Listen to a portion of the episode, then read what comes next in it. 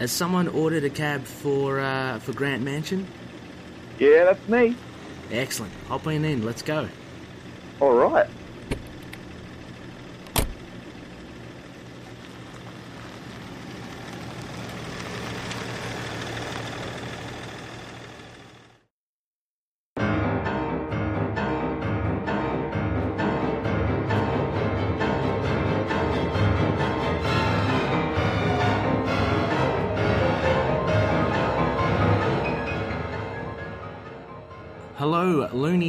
Listeners. You are listening to Into the Night, a Moon Knight podcast. This is episode 43, and tonight we return to Friends of Into the Night, and we have a special guest with us, uh, going through his Desert Island discs, or not discs, Desert Island comics, um, or as I like to call it, the Isla Ra comics.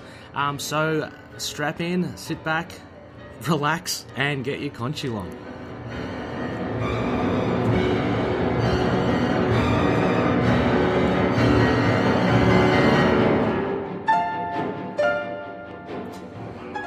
Okay, loony listeners, hi, welcome back. This is episode 43. And uh, unfortunately, uh, just spoken to him recently, um, but Konishu won't be with us tonight at the Grant Mansion. But um, we did get Jake Lockley to, to pick up a special guest of ours. Uh, you may have heard him at the beginning of the show. And uh, just like to welcome our good loony friend, Rick. How are you going, Rick?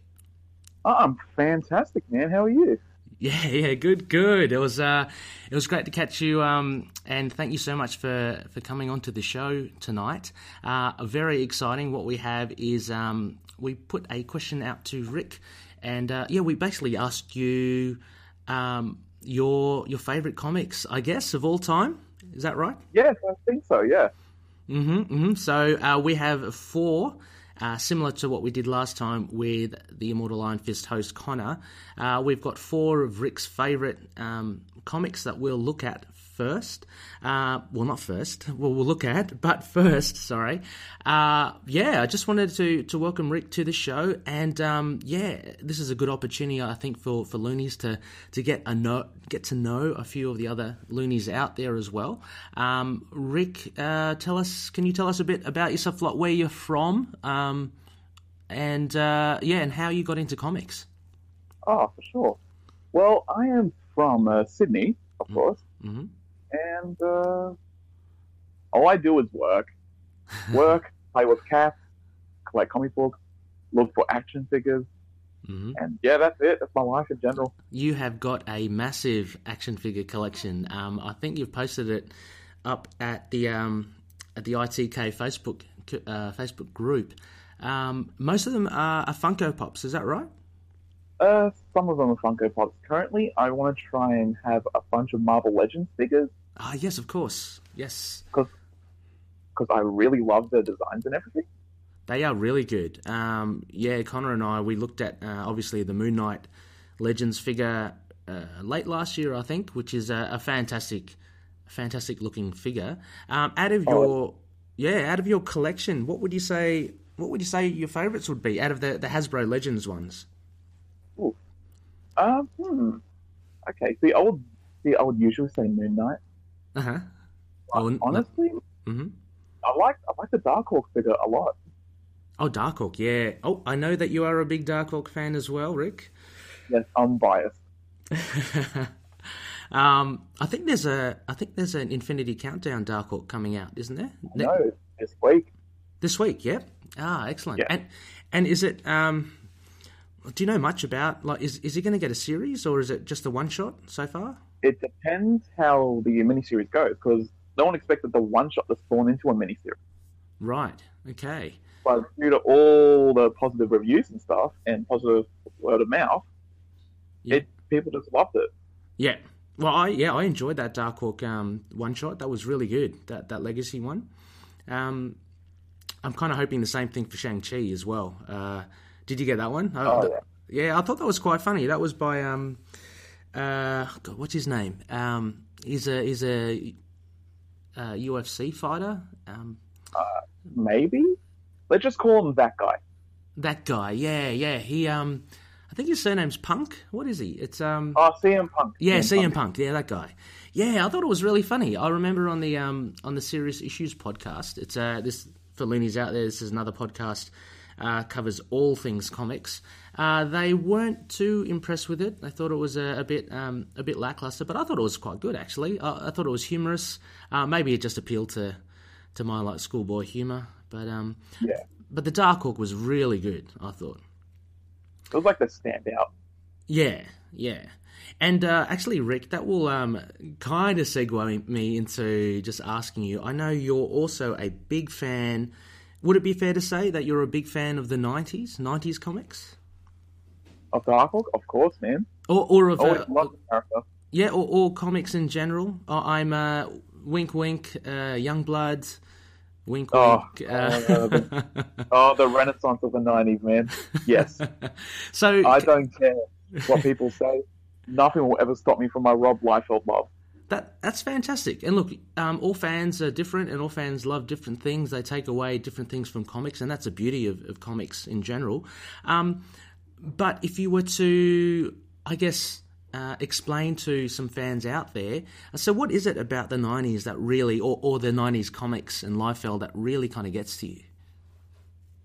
Uh, there's two reasons. One's the funny reason, one's the weirdly serious reason. The Mhm. obviously funny reason is the bad art. well, some art's good. Well, some art's good. Oh, yeah. some art's good. Then you get the art where it's like, oh, he has one hand has five fingers, other has three fingers. Wow. Feet are always covered in grass, fire, smoke. Oh yeah. like. They have retarded faces. Yeah. Are It's you always you're, you're talking about Liefeld specifically? Yeah. no, No? No. Yes. okay, you are. Well, no, the only thing that gave it away was the um was the, the no showing of the feet. But um, I thought his art was generally. I remember when I was young as well, um, growing up with some mates from high school, and you had the big. Um, I guess to me there was a big two. It was Jim Lee and, and Rob Liefeld, and then you had Erik Larsen, obviously on, on Savage Dragon. Then you had a slew of other. Um, I, I did love my Jim Jim Valentino, and and you have I you and I have discussed uh, Wetworks, obviously with um, Oh, Wetworks fan. uh, yeah, which was uh, was Portacio, right? Yes, Wallace. Oh, is it Wallace? Oh, Will. Oh, no, Wills. Uh, W H I L C E. Yeah. Uh, Huh. I think uh, Wills or Waltz. I don't know. I'm assuming it's Wills, but um, yeah. Um, and obviously, uh, Marc Silvestri with Cyberforce was a big one as well. Yeah. Um, Yeah. But yeah, so uh, apart from apart from Rob Liefeld, then uh, again, more generally in the '90s, what's what is it about the '90s vibe that kind of gets you? I don't know, man. Maybe because it's the art style I grew I grew up on the most. Yeah, Not the yeah. Rob Liefeld art, like talking about like Jim Valentino, Yeah, Marc Silvestri, Jim Lee, the biggest one. I think. yeah. Todd He, McFarlane. Oh, Tom McFarlane, of course. Yes, yes. Yeah, they were Oh. big. They were the big hitters, and back in the day, the artists kind of ruled, didn't they, over over the Oh, writers? Yeah. Oh yeah. And another thing I love about the nineties, which people won't say much, Mm. I think it's to me, think people have the most creative freedom at the time because let's think about it. Without the nineties we wouldn't have Marvel. Mhm. We wouldn't have the Vertigo line, wouldn't have Sandman. All these big all these big stuff that happened during the nineties. Sin City was a big one. Frank Miller. Oh yeah, Sin City. Yeah. Yeah, Sin yeah. City. Yeah, right. Robocop versus the Terminator by Frank Miller. okay, throw that one in there. Yeah, that's, uh, think you'd be surprised. It's actually quite decent. oh, is it? Okay. If you have never seen Terminator 2 or any other Terminator sequels, Yeah. it's actually a surprisingly good read. Okay, right. I um, I remember that a lot of those crossovers I used to get because I was, in, uh, you know, you you and I have talked about being Valiant fans as well, and um, Yeah. Magnus versus Predator was one of the ones I used Oh. to used to get. That was a that was a good one. I thought. I love that one. Yeah, I, I think um, I think Dark Horse, uh, from memory, had a were, were quite big-ish in the nineties. Would you say as well? Oh, they were. they Yeah, were. I remember there were a lot of Predator titles out there and, and Aliens. I mean, today now they're still releasing a lot of Aliens titles. But not that much. no, no. Um, they've been yeah, they've been pretty small, like um, short. Yeah, the longest one I've I've collected was the Brian Wood one that um, that was uh, I think uh, early last year or mid last year. But uh, Oh. there's I wanted to read that one. Oh, it's it's okay. It's It's good. It kind of um, it kind of plateaus towards the end. Uh, it was really good build up, um, and the ending's kind of like ah okay. I, I reckon it probably could have been like a ten issue arc rather than maybe like a twelve one. Probably if they cut it down a bit, but um, no, it was it was pretty good.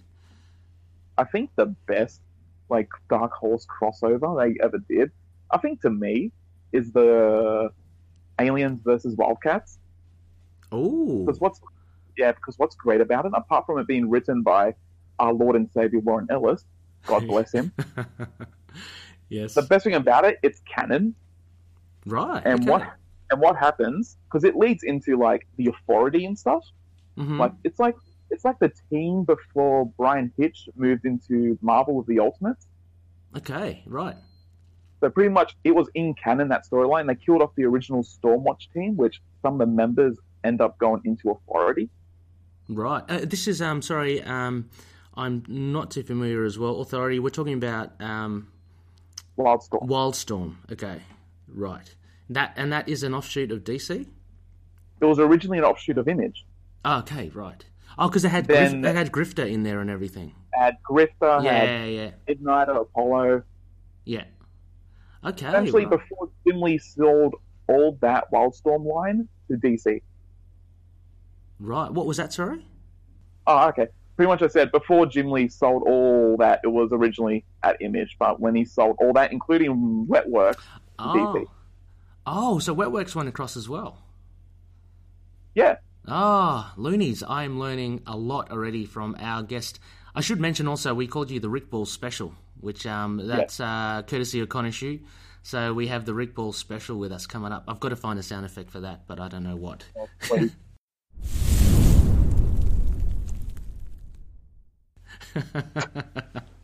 Um, so uh, take us take us back then, um, Rick, uh, to uh, like how did you how did you first crack into comics, and what was your? Can you remember the first comic that you picked up, whether it was Oh, a, a newsstand or or you know? Oh, I can remember it, man. Yeah. Back in the glory days of the 90s. Oh, beautiful time. Yeah. Street Sharks were rampant. Power Rangers were everywhere. The X Men were like big. mm, It was a great time. I was I was around like five or six yeah. where I first got my comic book. Because my dad used to work a lot. He'd come home, he'd bring stuff back to me. Then one day he came home with a few comic books. I remember them. One's Cloak and Dagger. It had Spider Man on the cover. I think it ah. was an Act of Vengeance tie-in. Oh yeah, because it was like Cloak and Dagger, Spider Man, and Ghost Rider versus Mephisto. right. That one, a Marvel Comics presents Oh, Ghost they were Rider great. And Iron Fist. Yeah, Yeah, so I love them. that nice anthologies. Yeah.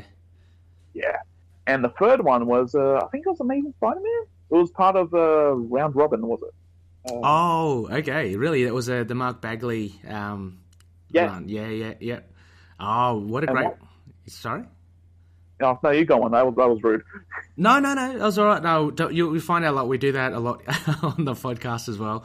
Um, it, it's just, it just, you know, comes with the territory with, um, with just, you know, just podcasting over. But um, no, I was about to say it's, uh, yeah, it was. That's a great run. It's a great run to, to get into, sink your teeth in, because Mark Bagley was a big.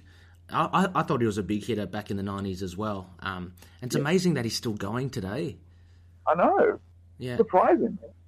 this, But yeah, I, I was reading all that, and Yeah. out of nowhere, he stuck out. That great visual, man. Because man, let me tell you, Yeah. Night Thrasher was an amazing design. Night Thrasher. Yeah, yeah, yeah. Freaking Night. uh, But- yeah, But seriously, yep. but, but seriously, when I first saw Moon Knight was in that book. Ah, so that And was that, yeah. Oh, sorry, sorry, sorry. I'm really bad at this. no, no. But yeah, that's when I first saw him because design-wise, it was like it was popping off the book.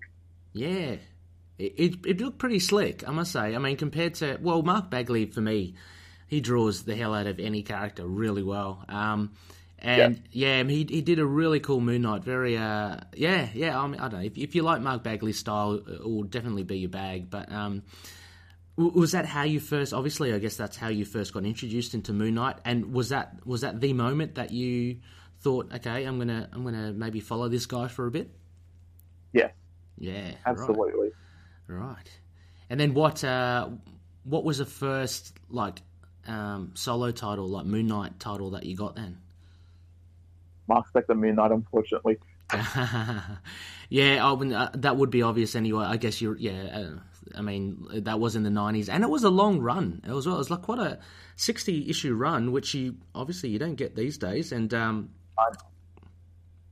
even um, even Volume One in the '80s lasted only 38. 38, yeah. So I mean, that was still that's still pretty long again by today's standards. But um, Mark yep. Spector's got the longest running longest running run there. Um, yeah, I mean, I collected Mark Spector as well. I thought it was pretty good. I, I jumped in around um, around just a bit after the Acts of Vengeance for Mark Spector. Um, oh yeah. Obviously, like when you're a when you're a um, school kid and stuff, you only have um, so much disposable income. So, uh, and I hmm. was I was just like spending big on comics, like as many titles as I could. But um, yeah, no, Mark Spector I thought was was really good. It got a bit weird towards the end there, Rick. And and if I can just oh yeah.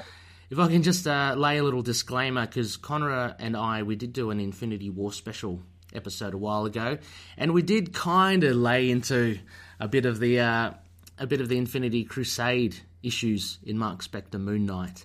Um, and you look, you know, totally opinions are, uh, you know, uh, uh, are all are all well respected. Um, you, you're a big fan of Stephen Platt as well.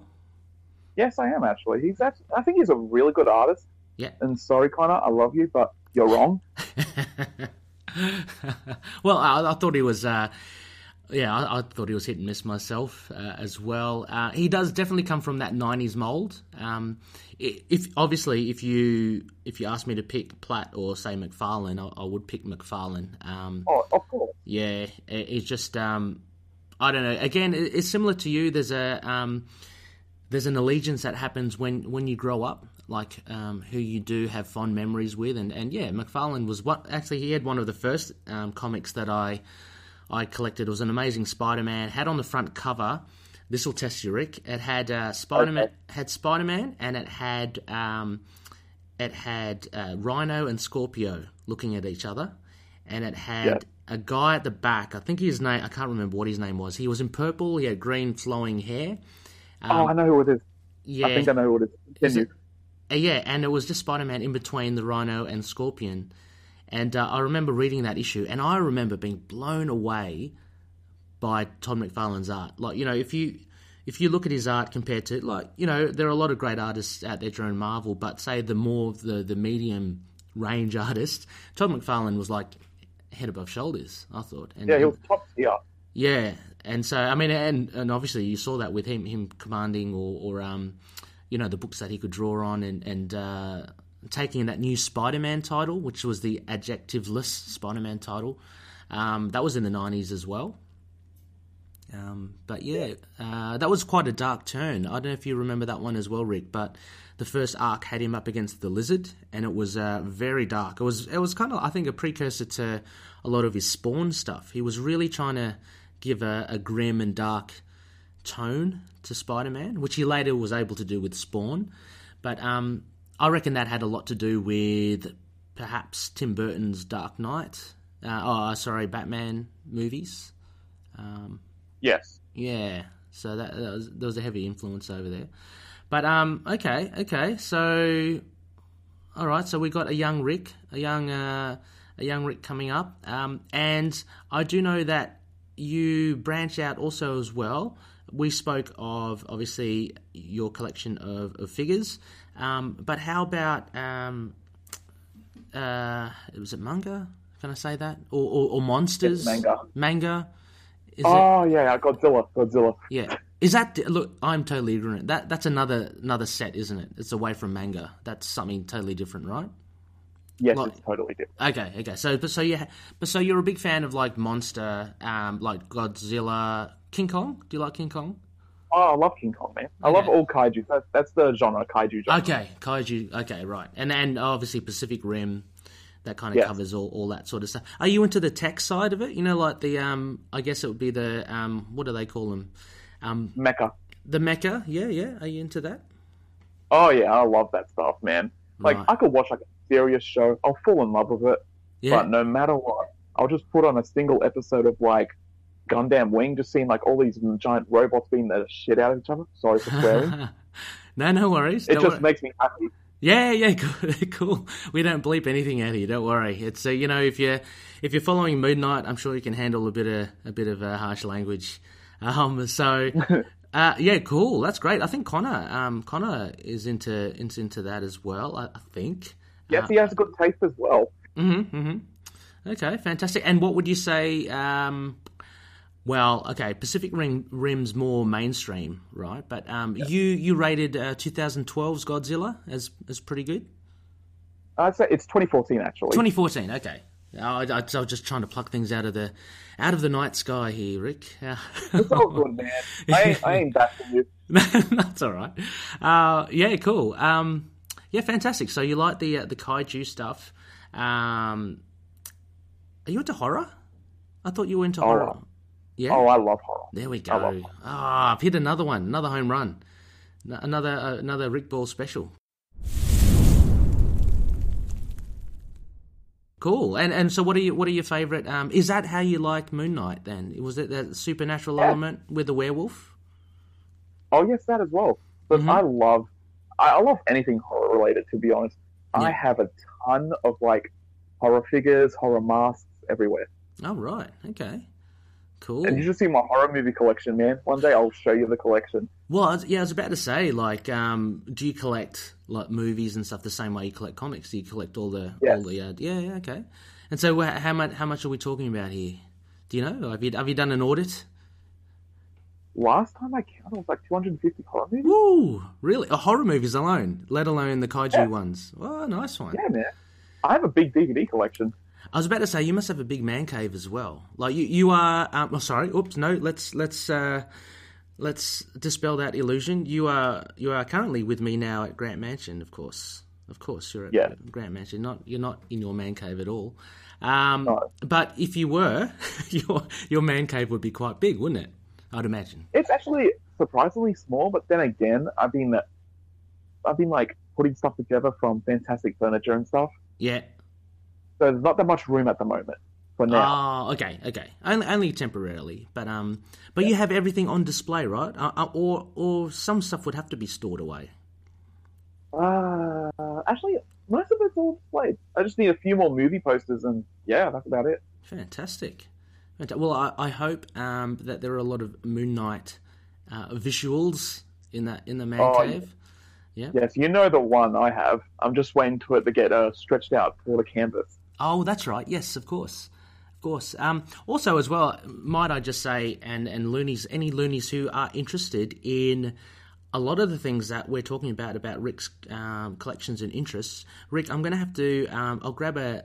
A list off you, and I'll put it in the show notes for anyone who's Yeah, interested. sure. So um, maybe um, uh, I think you mentioned there was a, a there was a, a manga series or a mech um, series uh, that you mentioned just a while ago. We'll put all that in as well as um, you know the stuff from Wildstorm, um, anything fr- from Rob, Rob Liefeld. Uh, yeah, just give just give the loonies a smattering of, of what uh, what Rick is into. Our So fellow I think I might throw in, I might throw in some good stuff as well.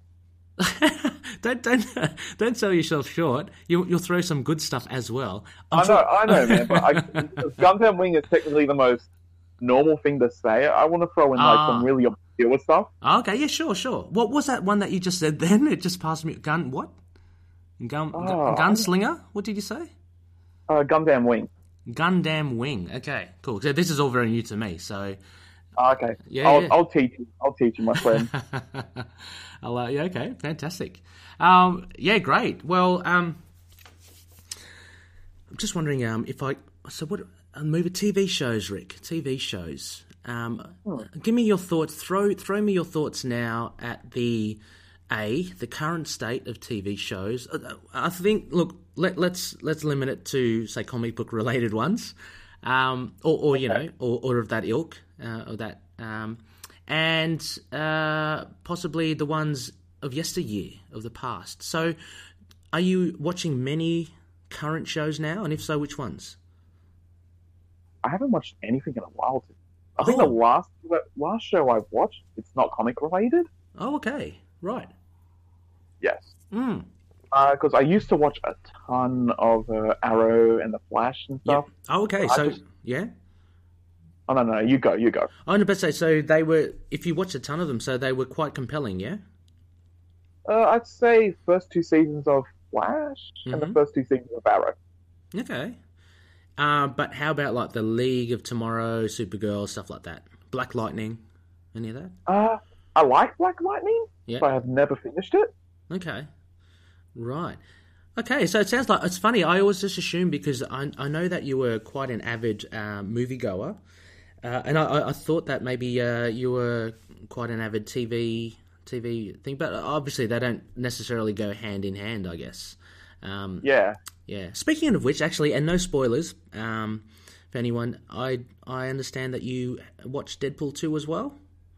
Oh yes, I saw that the other day. Yeah, yeah, I saw that on Facebook. Um, I think you posted something up.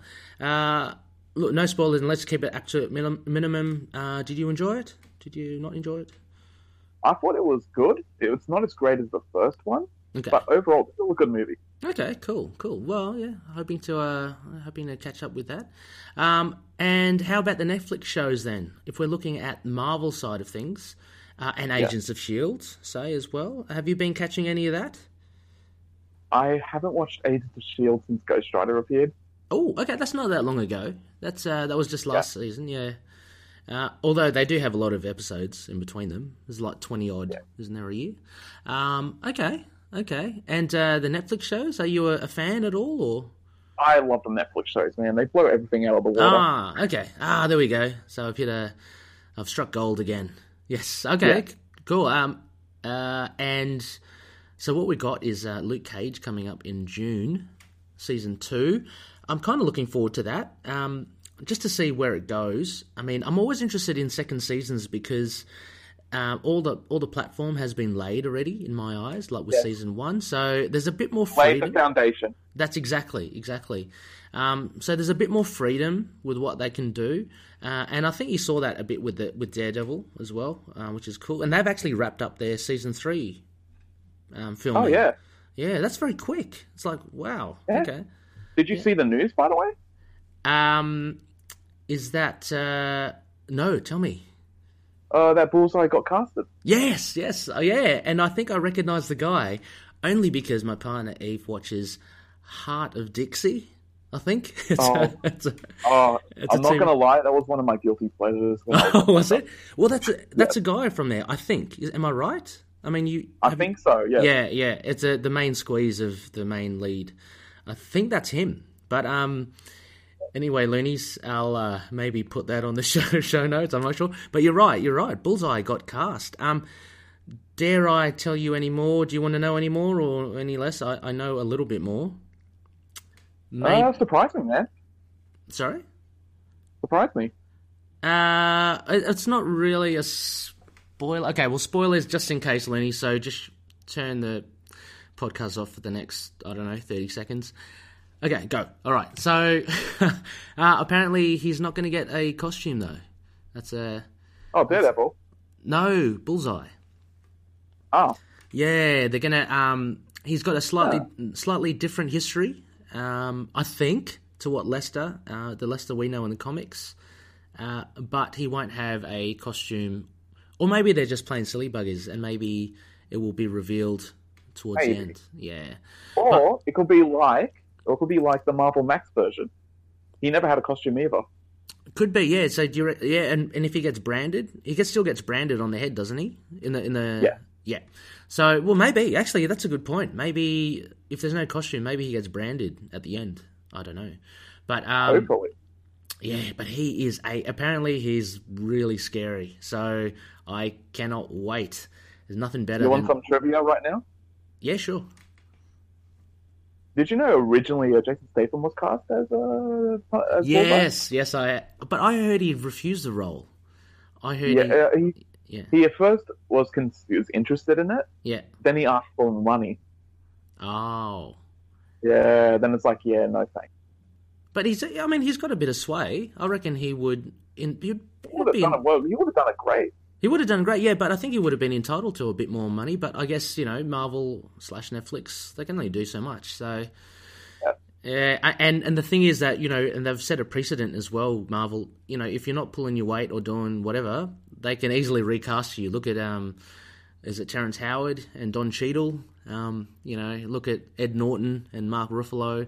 Uh, they've got no no qualms, you know, no problems recasting. So, uh, as an actor, I think that'll be pretty um, a pretty tough line or a, a pretty fine line to to uh, make a deal with, because um, they yeah certainly have some sway.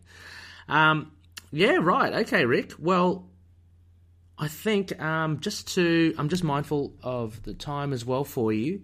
Um, what I reckon we do is how about we jump in uh, the cab with Jake, uh, and he can take us to Jenna's Diner. And might I just say that um, thank you to Tommy, the man on the streets, um, for pointing it out. Yes, truly, uh, Doug Moench did say that it is Jenna, not Gina's Diner. I had always pronounced it Gina.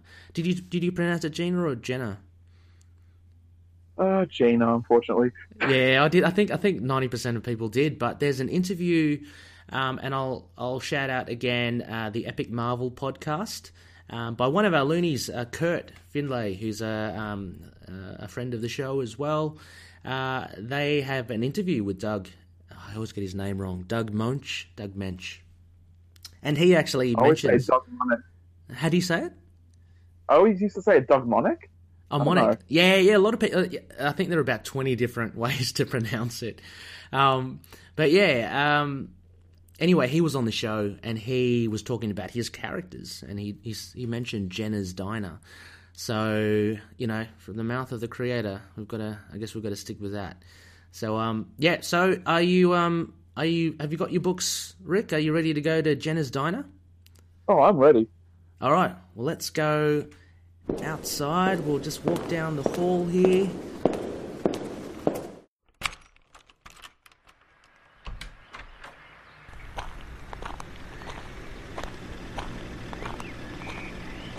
Okay, and uh, in we get. Let's go. All right.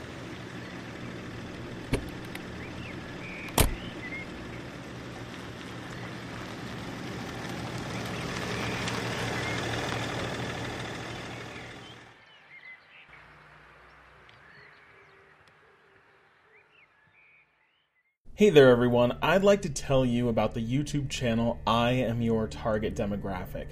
If you're a fan of comics, we have plenty that you'll enjoy over there, including a series called Heroes Like Us that explores comic characters of all sorts of different identities.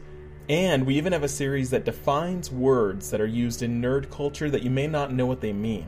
So you can check us out by heading to YouTube and searching I am your target demographic or look up IAYTD on any social media outlet.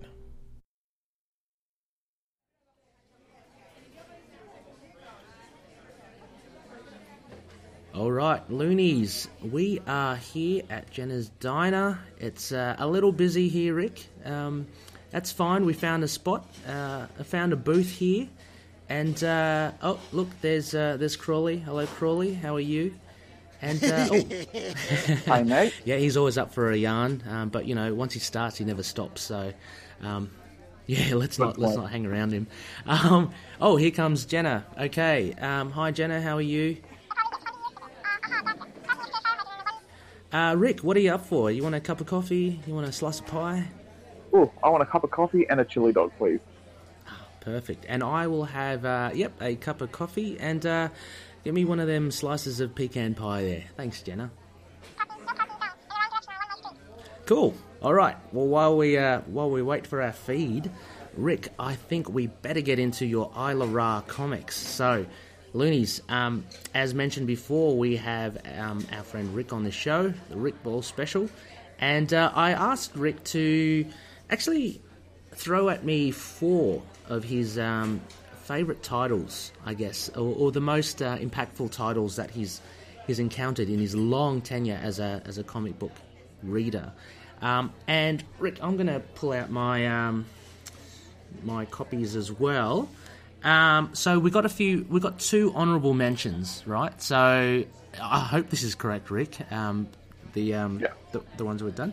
So the first one, uh, Rick has cited as one of his faves is uh, Ghost Rider, Wolverine, and Punisher: Hearts of Darkness. Um, and this was a cracker of a read, Rick, I must say. Um, before we get into a you know a summation of, of the of the book, why did you pick this one? I don't know. Maybe because when I was younger, I loved crossovers, and seeing this one with like three of the biggest characters at the time blew me away. Mm. Oh, they certainly were the uh, the the big the big three through, during the nineties. Uh, let me just pull up uh, uh, just some dates here. So, nine, just, uh, released December nineteen ninety one, um, and uh, yeah, it was uh, written by Howard Mackie. Artist John Romita Jr. with inkers by Klaus Janson. So we've got some great talent here already. Um, colorist John Wellington with editors Bobby Chase and Christian Cooper. Um, so this stuck out for you, Rick, because of I guess Ghost Rider, Wolverine, and the Punisher. Um, did you have any preference of um, of those th- between the three? Oh yeah, I loved Ghost Rider growing up. Ah, perfect. Are you a, Danny Ketch man? Yes, Yeah, yeah. yes, I am.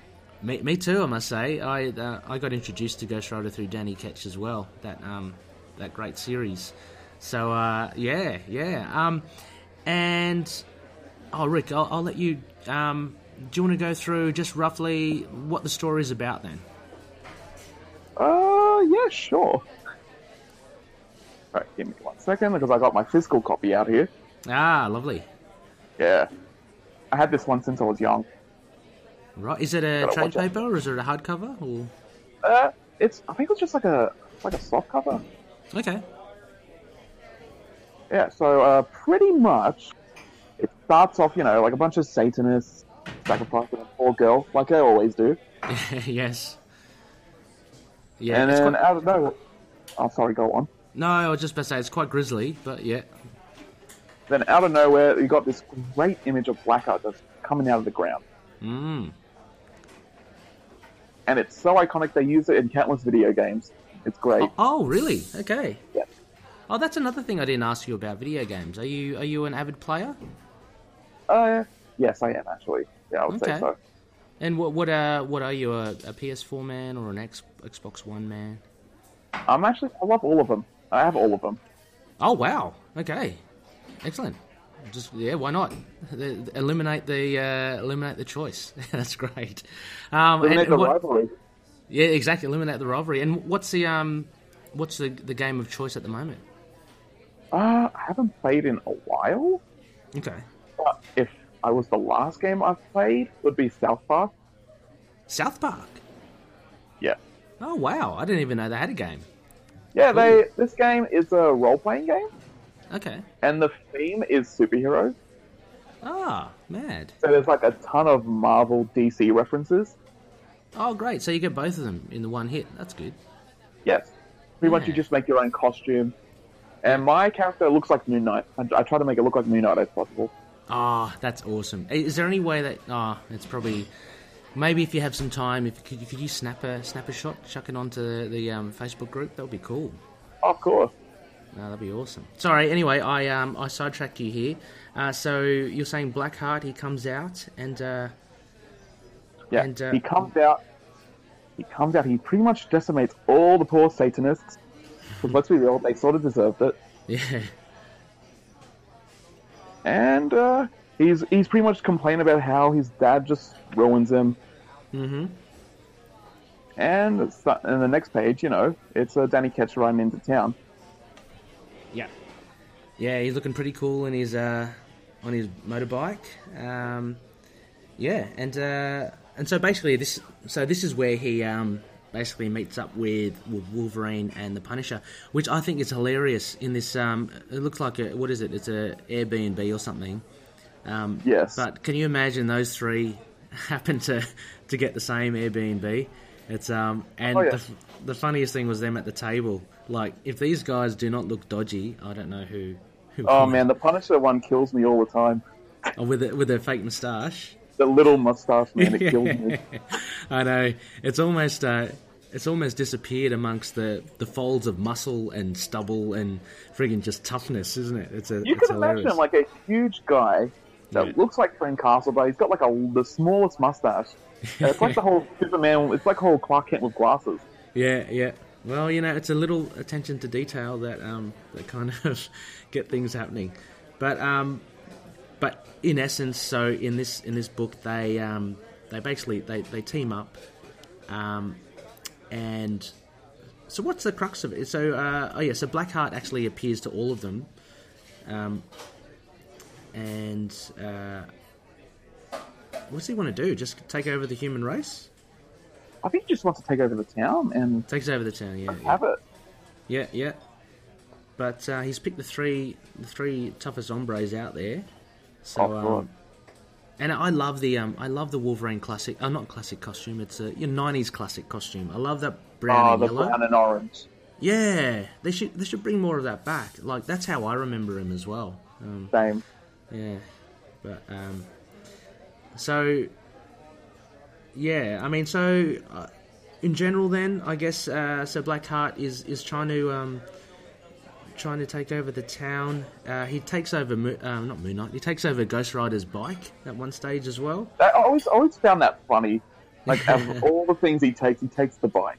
Oh, the bike's pretty powerful though, isn't it? Oh, it is powerful, man. I just Yeah. always found it hilarious. Yeah, yeah. He uh, he broke the broke the lock, you know, broke the club lock, and, and off he goes. He used a Oh. little, he used a little screwdriver and everything. Can you Yeah. imagine that? He jimmied. He uh, what? He jimmied the uh, the- oh, whatever you The call lock it. and everything. The lock, yeah. I want Um, a director's cut of this book now, just for that scene. uh, but we it's not long before we get um, Danny Ketch actually stealing a bike, and um, and it, so it must seem like he needs a bike in order to turn into Ghost Rider. Is that is that Yeah. correct? He, okay. Yes. Okay.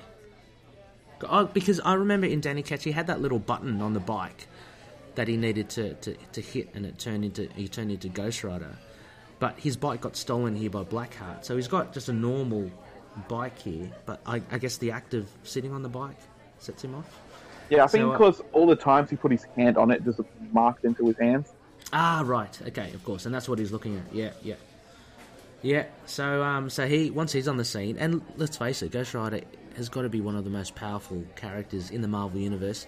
I do remember reading Doctor Strange had said that as well. So, if that's coming from Doctor Strange, you know that Ghost Rider is the real deal. Um, He's able to take on the Hulk single-handedly. Oh, he can. There was a, a comic that we, um, a Marc Spector comic that we we reviewed where Plasma, this two bit character, she evaporated him, and and moments later he came back. So I love come- that issue, man. Yeah, if you can come back from being evaporated or, or, or you know just annihilated, then you can't be stopped, can you? So Oh, um, uh, not to move out of topic, there Yep. was an episode of the Fantastic Four, like the kids show in the nineties. yeah, It was a great episode, man. Like uh, Galactus came to Earth, Thor. I think Oh. Some of the Avengers came to try and stop him. But guess who saved the day? Ghost Rider. Yeah, Ghost Rider. Danny Ketch comes in, does Wow. the penance on Yeah. Galactus, make them see the souls of every single person he's eaten, Oh, geez, that's a lot. and Galactus just loses, man. He just he just caves in and can't ha- couldn't even handle it anymore, wow, is and that blew me away. Yeah, he's massively powerful. Well, uh, depending on the rider, I guess, but he is massively powerful. Like you have, um, you have Frank Castle, um, fobbing off Ghost Rider. You know, saying your stare doesn't work on me. Um, we actually yeah. um, a little shout out to Inner Demons, the Ghost Rider podcast. Those guys there have been reviewing a lot of cool Ghost Rider um, issues, and I think they um, reviewed recently Punisher War Journal in the nineties, Rick, and it was I think I think it was issues 28, 29 or twenty nine thirty, but it, it uh, involved Ghost Rider on Yeah. there. Uh, but in those issues, the Punisher just said, you know, don't don't worry about using that stare on me. It won't, won't work. So, um, so yeah, so different uh, horses for courses, I guess. Um, but as as we just go through this uh, this story here, um, so the Punisher and Frank get caught in in what seem to be some thorn bushes, um, and there's a bit of a there's a bit of a fight here. Um, they they end up on the hill where the Satanists were. Is that correct? I'm assuming that's Yes. where they were. Yeah. Um, and there's a big fight that happens. Um, Ghost Rider basically. Ah, yeah, Ghost Rider. Well, a bit of Ghost Rider, a bit of the Punisher. just um, decimate Blackheart. And, Yes. Uh, and off he goes. And then we get Big Bad Mephisto with his. Um, jeez. My favorite design of Mephisto, actually. You Sorry? It's my favorite depiction of Mephisto. Oh yeah, yeah, yeah. You don't see it enough. It's um, it's a very non-human looking Mephisto, which is and massive. Um, I, I can see how this leans towards your your monster leanings here, Rick. So yeah. also, it just reminds me of a lot of like 80s horror. yeah, yeah, yeah. True. Um, yeah, he's. Uh, I don't want to mention it there, but he's there with um. He's got a long tongue. He's got a big mane. He's got some man boobs. Let's face it. Oh, those those man boobs though. But his nipples. You seen his nipples? I'm looking at them now. They're huge. They got hair on it. Uh, yeah, I, I cannot look away. Anyway, uh, Mephisto makes a, an entrance, um, and he basically says, "Yeah, my son's been a bit of a been a bit of a dick, Blackheart." He's talking about. Thanks for that. And he kind of eats him, and um, and that's it. Takes him away, And he And, threatens uh, Ghost Rider. And he threatens Ghost Rider as well. That's a, that's a really cool panel there of Ghost Rider. Um, man, I'm gonna have to make a note here because I want to post this up. I might post that up. Ghost Rider image of him just with a blast of light, and you know Yeah. how his flame head kind of goes like it's being shone down as well. Really cool. Um, but okay, so that was. Um, I didn't want to dwell. Sorry, Rick. I didn't want to dwell too much on this one. This is a, an honourable mention. So, um, so this was uh, yeah, Ghost Rider 1991, uh, Ghost Rider Wolverine Punisher. Was this a um, OGN? Is this like a just straight to graphic novel? Yes. Yeah. Okay. Yeah. Sure. Yeah, because I, I couldn't see where the breaks would have been if it was um, if it was like issues. But yeah. Um, so that was your first honourable mention, Rick, um, and you mentioned that you love that because uh, three cool, basically three cool leads. Um, are you a fan? and John. Oh, sorry. Yes, that's it, sorry. And Yep. also, John Romita's art Yeah. blew me away in that series. Yeah. He's another one of those that I guess if you're like relatively new or you're starting out, because this is what you found this, you, you got this when you were young, right? Um, Yes. John Romero's uh, Junior's art is one of those. Uh, he's one of those artists that, that does make a profound effect, I think, on, on young followers when they first see it because it's very distinct. I mean, it's similar to all the other memorable um, artists. Um, I remember I loved uh, Dale Keown as well from The Incredible Hulk. Um, Oh, yeah. art? He's fantastic. I don't know what he's doing now. I hope he's doing more work. Um, I think he's. I think he's just doing covers. Okay. I think the last Yeah. time I heard. Because he had a seminal run He- uh, during that Peter David run when the Hulk becomes that uh, conglomeration, the, the Smart Hulk, basically. That was during his run, and it was fantastic. Honestly, to be honest, I only read a few issues of the Peter David run, but I've never gotten Oh. a chance to read it. Okay, well, all right. Um, you're gonna have to put that on your bucket list, Rick. It's really Oh. good. And if you love the the bucket '90s, list is huge. yeah, yeah, yeah, it's more like a barrel list. Um, Oh, yeah, it's a cauldron list. the cauldron. but um, you know, if you if you like '90s stuff, uh, right up right up your alley. It'd be really. I can highly recommend it. Um, all right, I want to go to your next honourable mention, Rick, which is another. is actually a doozy. I've never read this before. I, I read it over a, a couple of days because. Um, are we talking about the, the the novel which had part two in there as well, or were you talking about just the first story? I was just talking about the first uh, Ghost Rider Wolverine Okay. Punisher. Oh no, no, sorry. The, the next one I'm talking about, which is uh, Gotham by Gaslight. Oh, just part one. Just but okay, okay, cool. I read the whole. Uh, I read the whole thing, the part one and two. But um, give us a, a oh a quick rundown. Um, oh look, let me just spout this out. This is Batman Gotham by Gaslight, another honourable mention by Rick, released February 1989, which is a lot earlier than I thought actually. Um, writer Brian Augustyn, uh, artist the brilliant Mike Mignola, uh, inkers P. Craig Russell, uh, colorist David Hornung, uh, letterer John Workman, and editor Mark Waid. Um, so, yeah, Rick, um, how would you give us a rundown of the story here? And, and why did you like it as well?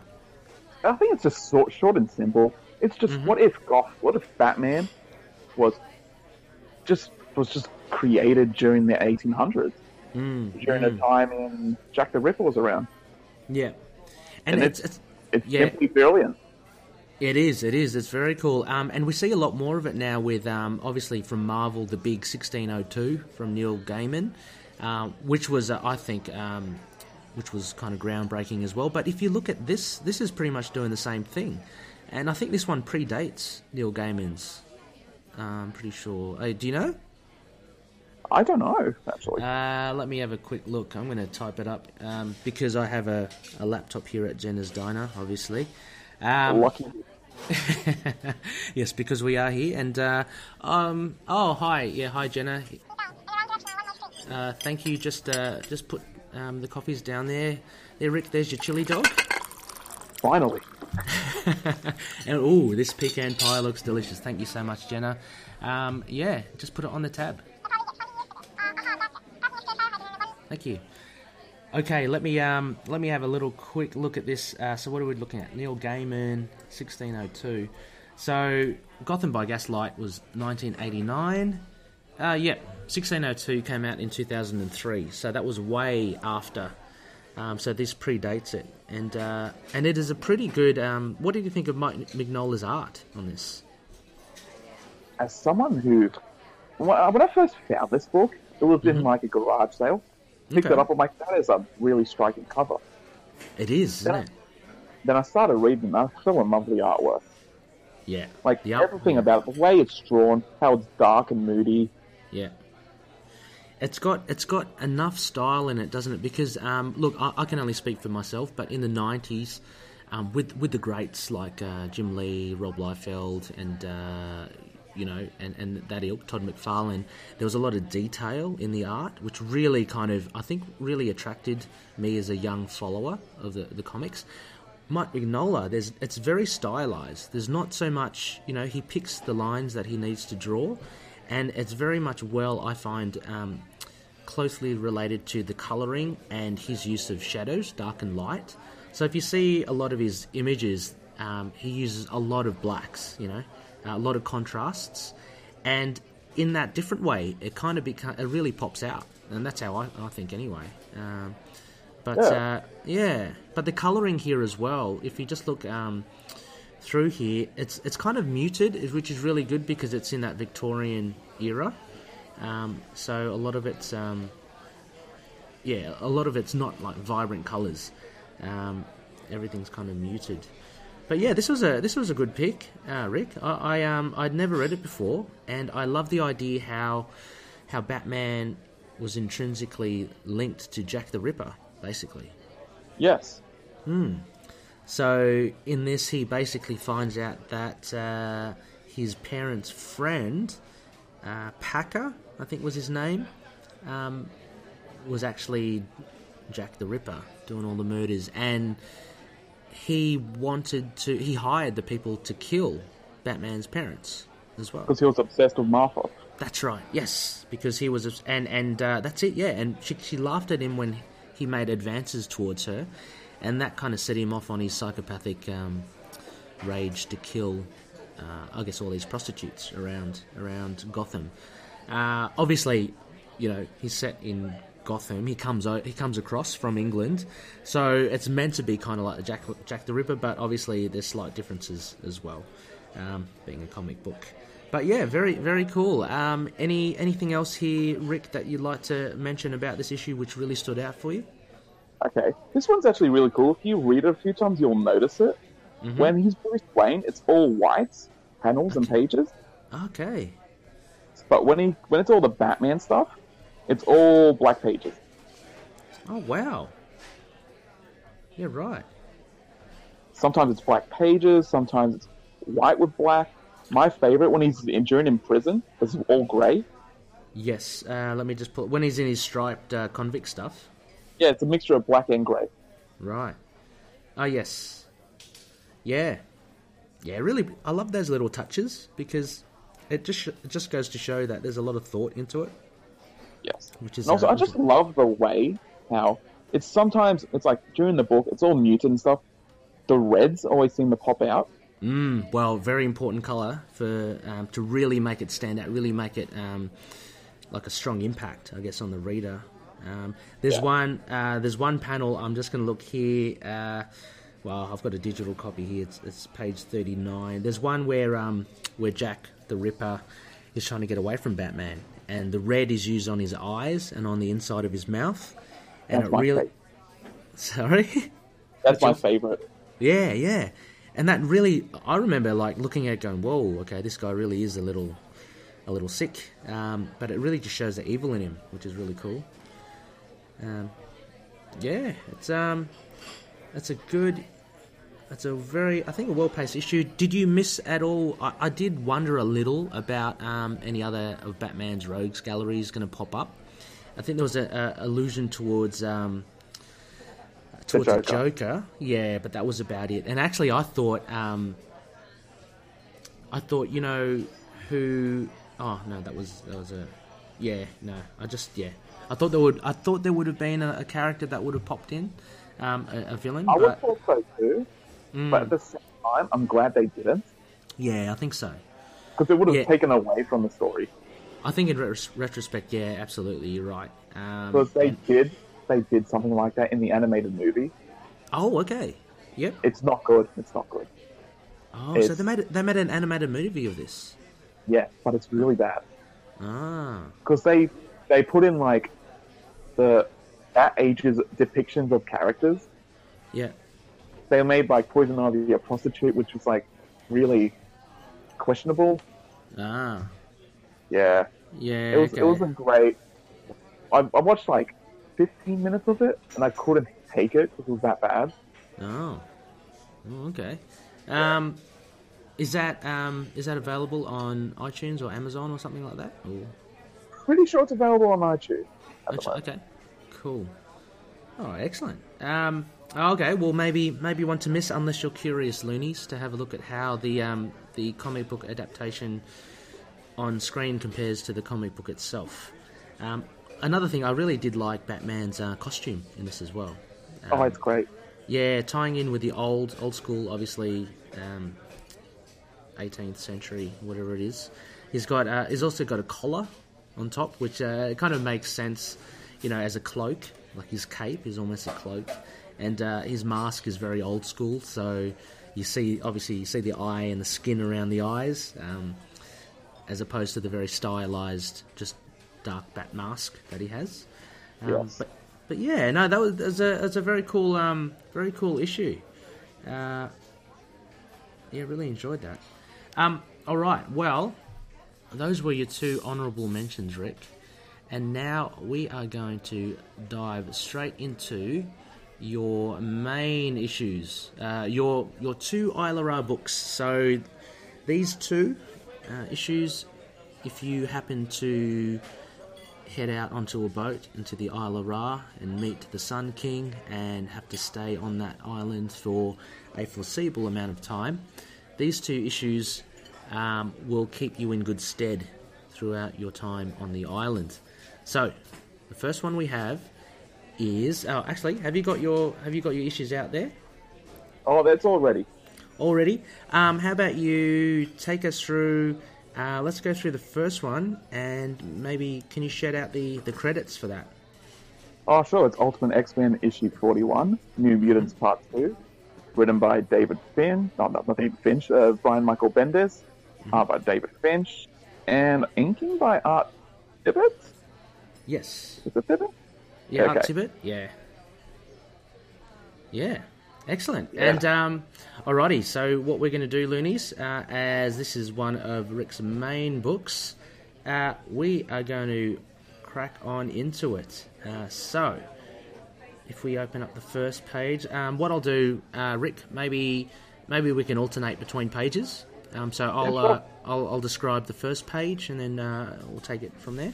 Um, so this is very different from Michael uh, Brian Michael Bendis' other stuff. I found when I read this. Um, number one, I thought this was a really cool issue, in the sense that um, it, it asks big questions, you know, uh, and and we'll get to that when when we get to it. Um, but anyway, so at the beginning, the, uh, the the text is pretty light. So we've got a nice uh, a nice view of just a a generic house in the in the suburbs somewhere, and there's a young fella in his in his bedroom with his posters and TV and video games and stuff. Uh, he's in bed, and it looks like uh, his alarm clock goes off. Um, the radio comes on, and uh, very simple panels here. Uh, then there's a, a close up of his um, his feet uh, as he gets out of bed, and then a close up of his eyes as he as he kind of starts to wake up. Yes. Mm-hmm. And then in the next panel, he's just going around in the kitchen like he always do, looking for food, Mm-hmm. noticing like plates that are just hanging around, taps Oh, yeah. being turned on for a while, Mm-hmm. and he's just calling his mum, telling him he's going to be late for work, or not work, school. Yeah, and again the um, the text is very minimal. Like we don't get any text until the last panel, basically. Um, and I don't know about you, uh, Rick, as well. I found this um, this art very similar to. It reminded me of Marc Silvestri. Did, did you get that? Yes. Or- yeah, Yeah, I very. did. Yeah, yeah. I mean, very different from Finch's work in Moon Knight. Um, obviously, different characters and stuff, but yeah, yeah, it, it's still great. I, I still love it. Um, but yeah, and he's got his um, he's got his Punisher T-shirt on, so a lot of uh, a lot of references there. Uh, yep. So the next page, he's still waiting for his mum. Um, there's still a lot of silence. He, he screams out, "Mum!" Uh, he's hungry and he's got to go, and he, he's starting to. I think he's starting to get a little worried. And then at the bottom, we see an interplay of um, small, like vertical panels, and he sees from the corner of his eye, it looks like some trousers or some pants around the corner of the um, the joinery, the bench in the kitchen. Yep, and he once he sees it fully, it's just like jeans and a top on the floor, and he just gives this eyebrow raise, like what? Mm. Then he keeps on calling his mother. Then Yeah. he just writes down a, a little post-it note, and just just goes straight to school. Yeah. Now, at this stage, as a reader as well, because this is the first time I read it, um, I, I had a few thoughts in my head, head here, Rick. I don't know about you. I thought maybe something was weird. Like, you know, the mum's laid this out. Like, is this some sort of message that she's, like, leaving him? You don't know. Um, Yeah. I hadn't thought of anything else other than that, other than, um, and I, I was reading the, the print on the shirt because I said so, so I thought maybe is that again? Is she trying to tell him something? So it's all quite mysterious, and again, very minimal, um, very minimal text. So as he walks out of his house, we get um, stuff like um, paper just being blown in the wind to give a sense of, I guess, uh, isolation. Uh, he looks down, he sees a dog collar or a cat collar on the pavement, um, and again a shot of him just like wondering, okay, what's happening here? And he just walks by the collar, um, I guess dispelling it as maybe just being abandoned. Um, but yeah, things are looking a little different. Yes. Then he goes past and sees, you know, a bunch of cars, people on bikes, just people doing their normal stuff, and he has a sigh of relief, saying like, "Oh, thank God! I thought there is people. Thank Christ." So he starts walking away. Then next thing you know, they just start burning. Yeah, this was um this was really kind of hitting home. Okay, something seriously is wrong here. Like, you know, there's not just um clothes lying on the floor and stuff. Um, we actually see that things are out of control here. So we, we get just smoke coming out, and what I gathered again from this, what I first thought was that it was just the cars crashing into each other that caused that smoke. But we'll find out later on that it, it isn't. It's something else. Um, and so as we go through, he actually finally makes it to school, and I got a sense of okay, things aren't totally bad because I thought actually it was like a zombie apocalypse or something, Rick, at first because there was no one, like you know, absolutely. So Yeah. this page was kind of like okay, so there are people at school. Okay, there's a school bus, and uh, things start to kind of look normal. Um, so he talks to uh, what looks to be his his would be girlfriend, and she just asks, you know, why you know why haven't you called me? And he's saying, oh, I'm not allowed to have the phone after ten. She's, oh, that's pretty silly. Uh, you got to call me. Uh, but then there's a close up of her face, and she obviously obviously sees something that he doesn't. Um, and again, it's silence as we turn the page. Yeah, yeah. Everyone just starts disintegrating right in front of her eyes. Mm. It's it's a first first big sign that we get that something really is out of order here. Um, Yeah, and, and he is freaking out. Mm. And burns and he sees her burning, just before he her last breath, she just looks up with all the smoke coming, her skin like drying up, just saying, "It's you." Yeah, and and there's no um, mistaking now. Like, there's no way that she can come back. Like, she's really charred and burnt, and um, yeah. So this is very final for for her and for everyone. And uh, as we go to the next page, it's a big splash here, um, and there's an overhead shot of basically all the students with either just clothes on the on the ground, uh, smoking, or students in the middle of, of being smoked, and he just looked horrified. He has a horrified look on his face, uh, and again, no words to describe anything, just the pictures. Pure fear. Yeah, The next panel, it's pretty much, it's just a it's just a shot of a cave. Then a figure comes and just lights a little match up. yeah, it's um, yeah, very very simple. Um, establishes that we're at, at night, and uh, a shot from inside, and, and someone with very familiar hair comes in. And I wonder who that could be. Yeah, yeah. and lights Is it Night it could be not. Could be Darkhawk. I don't know. Oh, probably. But hang on, I've turned the page, and the the, the match shows everything, and it's none other, none other than Logan, Wolverine, who is there, uh, and as he looks again, very little uh, text here. He looks into the darkness, and uh, someone's been, you know, camping out there. There's some some twigs, um, and some food. Macca's. Macca's, yeah, Macca's. Um, and as he looks in, there's a voice from the darkness says, "Get out, get out, just get out of here." Uh, but Logan lights that um, little fire in front of the um, in front of the hole. Yep. He just pour. He just. What does he do? Oh yeah, he cracks a beer. He cracks it opens a cold one for the boys. hmm And he tells, and he just he just looks at the kid, offers him a beer, As you do. and says, "Yeah." And he's like, and he's like, you, and the kid's like, "You look familiar." He's like, "Yeah, I'm I'm a world famous mutant man." That's right. Um, yeah, and he recognizes him, doesn't he? Oh shit, you're the one of the X Men. So he's a he's a huge hitter. You've got Wolverine, none other than Wolverine, looking at this kid. Um, so as as we turn the page as well, he reveals himself as Wolverine, uh, and he kind of assuages the the kid that uh, don't worry, you're not going to hurt me. I've got a healing factor. Uh, I just want to talk to you. And uh, he's been sent by Charles Xavier, using what we can only imagine is Cerebro, um, to find him. And uh, he just um, he offers him a beer, I guess, and just drinks. Yeah. Then he, then the boy just asks, "Is he a mutant?" Wolverine's like, "Yes," and it's all yeses from Wolverine from there. Oh yeah, it is. And the boy just starts, he starts breaking down right in front of him. Yeah.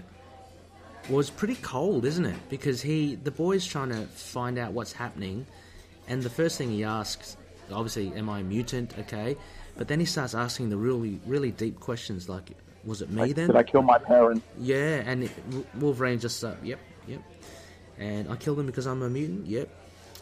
Um, all the people died because I'm a mutant, and Wolverine just, yep. Very. It's uh, obviously for a guy that has seen a lot of death. Um, this doesn't And has caused much. a lot of death as well. And cause, yeah, exactly. So death to him is something totally different to someone that has just found out that they caused the death not only of people but of his parents, which is a big thing. And so he um, he cries away, and um, and then after he kind of composes himself, uh, he asks Wolverine how many did he kill. Uh, and Wolverine at first doesn't want to tell him, but uh, as he prods, he goes oh, somewhere between you know around 265, maybe maybe more, and that just floors the guy. He is absolutely shocked at how many people he's killed. Yeah. Then Wolverine tells him that his powers activated once he hit puberty last night. Pretty much his abilities is uh, his mutation radiates a series of toxins and acid-like po- acid-like poisons, and everything around him in a thousand radius that kills organic tissues. Yeah, it's a pretty sucky. kid- It's a pretty And, yeah, sucky power to have. Yeah, and the kid starts breaking down more. Like, that's all I do. All I do is kill. mm. Yeah, And Wolverine has legit nothing to say whatsoever. he doesn't. Uh, he has exactly Let's the be real. same. Let's Yeah. be real, he's faced like Sabretooth, he's faced like all these fearsome villains, but Oh yeah, Sentinels. but when you oh Sentinels of course, Yeah, mobsters, but when it comes to like a poor kid just like breaking down right in front of you, even like Yeah. the toughest person has nothing to say. yeah. He just he just is uh, comfortable just sipping his beer. He just doesn't want to doesn't want to say much. Um, so the kid is very ob- obviously very upset, and he says, "I can't live with myself with this." And uh, Wolverine just says, "I know," and he looks at the kid, and the kid looks back at him with tears down his eyes, and Wolverine just continues to drink his beer. Um, and then he starts to reflect on how his life could have been so much different. You know, he could have enjoyed a lot more. So he starts talking to Wolverine about all that. Yeah, he tells him like how he wanted to do a national stock race. He wanted to go cross country next summer. He was looking at colleges, and he's him and his girlfriend never do the thing. And even Yeah. Wolverine's like, "I'm sorry, man." Yeah, yeah, yeah. Um, yeah, and he just starts crying again. Um, Yeah, man. yeah, so Even- sorry. Even even he's like, "But all those people, my mother," and Wolverine's like, "Yeah, they're just gonna cover it up, say like some kind of chemical leak." That's what they always say. Yeah. Uh, and he's all yeah, because he's saying, look, if it if it um ever comes to it, and if they knew that a mutant did this, then the ramifications of, Would be mut- huge. Yeah, mutants worldwide would be massive. So, um, yeah, so we get oh, I get the uh, I get the good the good page. so then yeah, he's crying. Yeah, and uh, again a, a little less texty, and Wolverine just continues to drink another beer. Um, and so the kid says, you know, so if he had one chromosome to the left or something like that, one thing slightly different, he could have been something different. He he could have been either human or he could have been another mutant with a another a better power than just a power that kills and vaporizes. And uh, Wolverine says, yeah, maybe. And the kid kind of breaks down.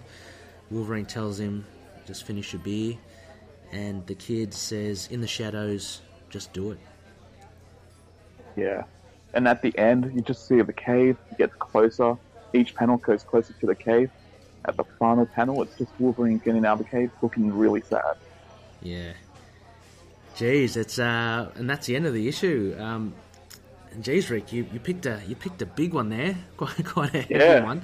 Um, See- obvious, yeah, sorry. See, when people think of Bendis, they think of like the really bad Bendis. Yeah, But when I when I picked, reason why I picked that one, that's like the best Bendis. That's That the good. everybody loves. yeah, yeah. Well, it's not it's not Bendis um, playing around with too much um, creative license and changing characters as um, you know history and stuff. He, what he's done and what is very good Bendis here, as you say, is that it's very much um, the interaction between just two people, and uh, and it's a big, it's a big um, I don't know, it's a it's a it's a big issue, right? you Very know? real- What I love about it the most, Yeah. it's like very realistic how it would happen. Mm.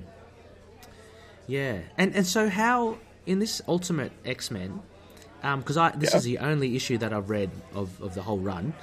um, Okay. So yeah, so what what is the premise here? How is how is Wolverine different, or how are the X Men different from the main universe? Um, I haven't read in ages, but Okay. pretty much, Wolverine was originally on Magneto's Brotherhood of Evil Mutants, Okay. and he finds he when the X Men try to stop him, he falls in love with Jean, and that whole triangle happens again. Uh huh. The one everybody knows, Yes. And he joins, yeah. and it's it's actually a good series. Like the Bender stuff, the Millar stuff, Yeah. Are pretty good. Everything after that is questionable. So what what is it? Is it Wolverine going around um, rounding up mutants and killing them, or what? What's uh? Or was that just uh, was this just like really a one-off in the whole series of him? I think it, I think it was part of that storyline. It's just him recruiting mutants. Okay, But, yeah, but something about this issue, man, it's Mm. very deep. it is. It is, isn't it? I mean, like, you know, there are other questions as well. Like, could could they somehow contain the kid, and could Wolverine have brought him back, and could they have tried to tried to fix him somehow? You know, I mean, there are options like you know magic or something or some sort of tech, um, which I, I suppose you wonder afterwards, reading it, going, you know, could this not have been done?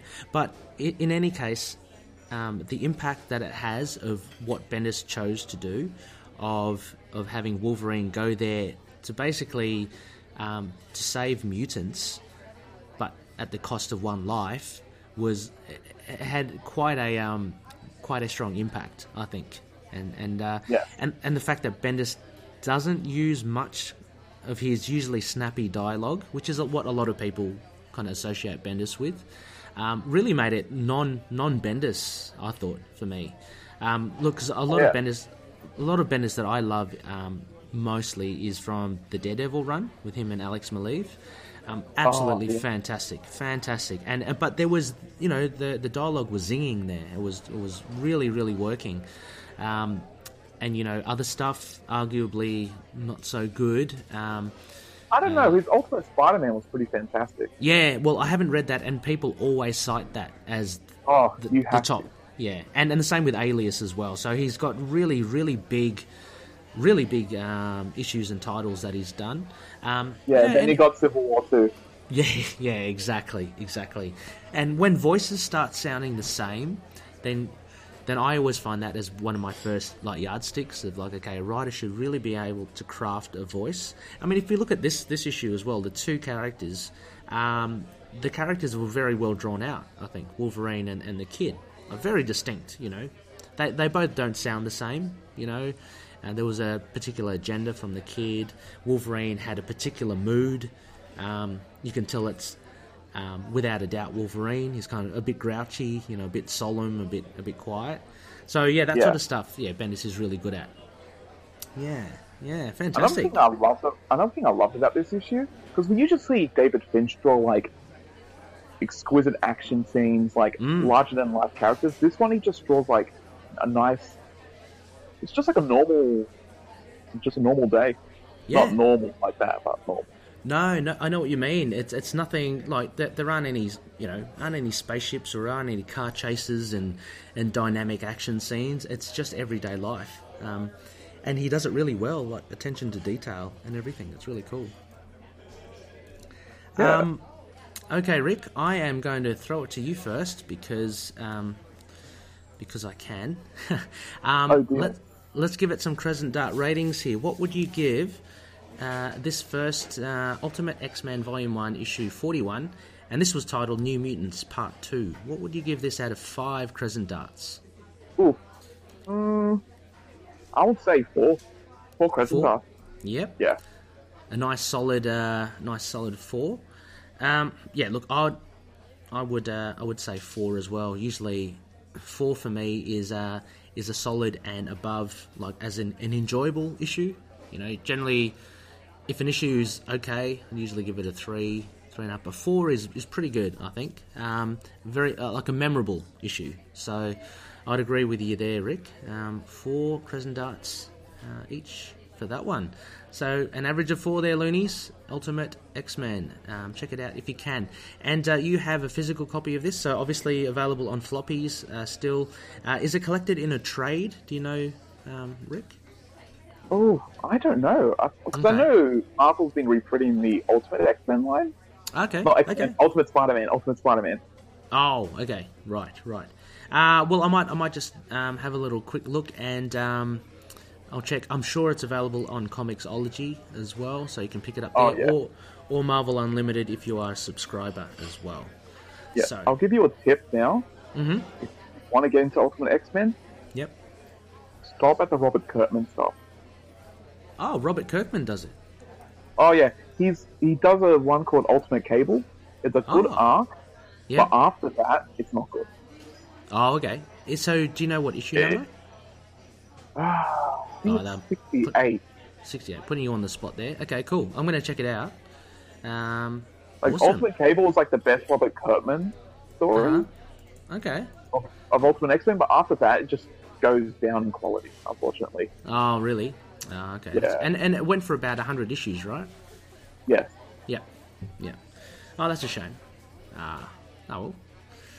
Cool, cool, cool, cool. That's uh okay, right. That's um that's good. Um. Oh. Thank you, Gina. Thanks for picking up that. That was delicious. The coffee was great. How was how was your chili dog there, Rick? Oh, it's great, man. Those jalapenos.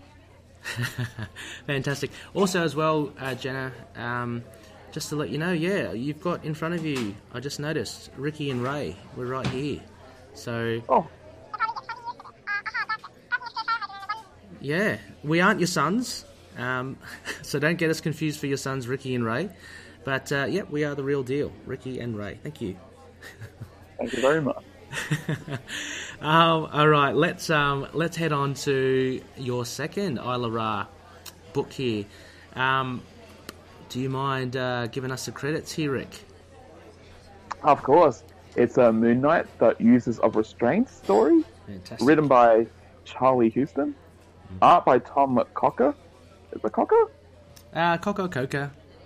Yeah, Potato, Coca. potato, I'll yeah. say Coca. And uh, Don Cameron on 3D models and Dean White on colorists. Excellent. And this was uh, released December 2007.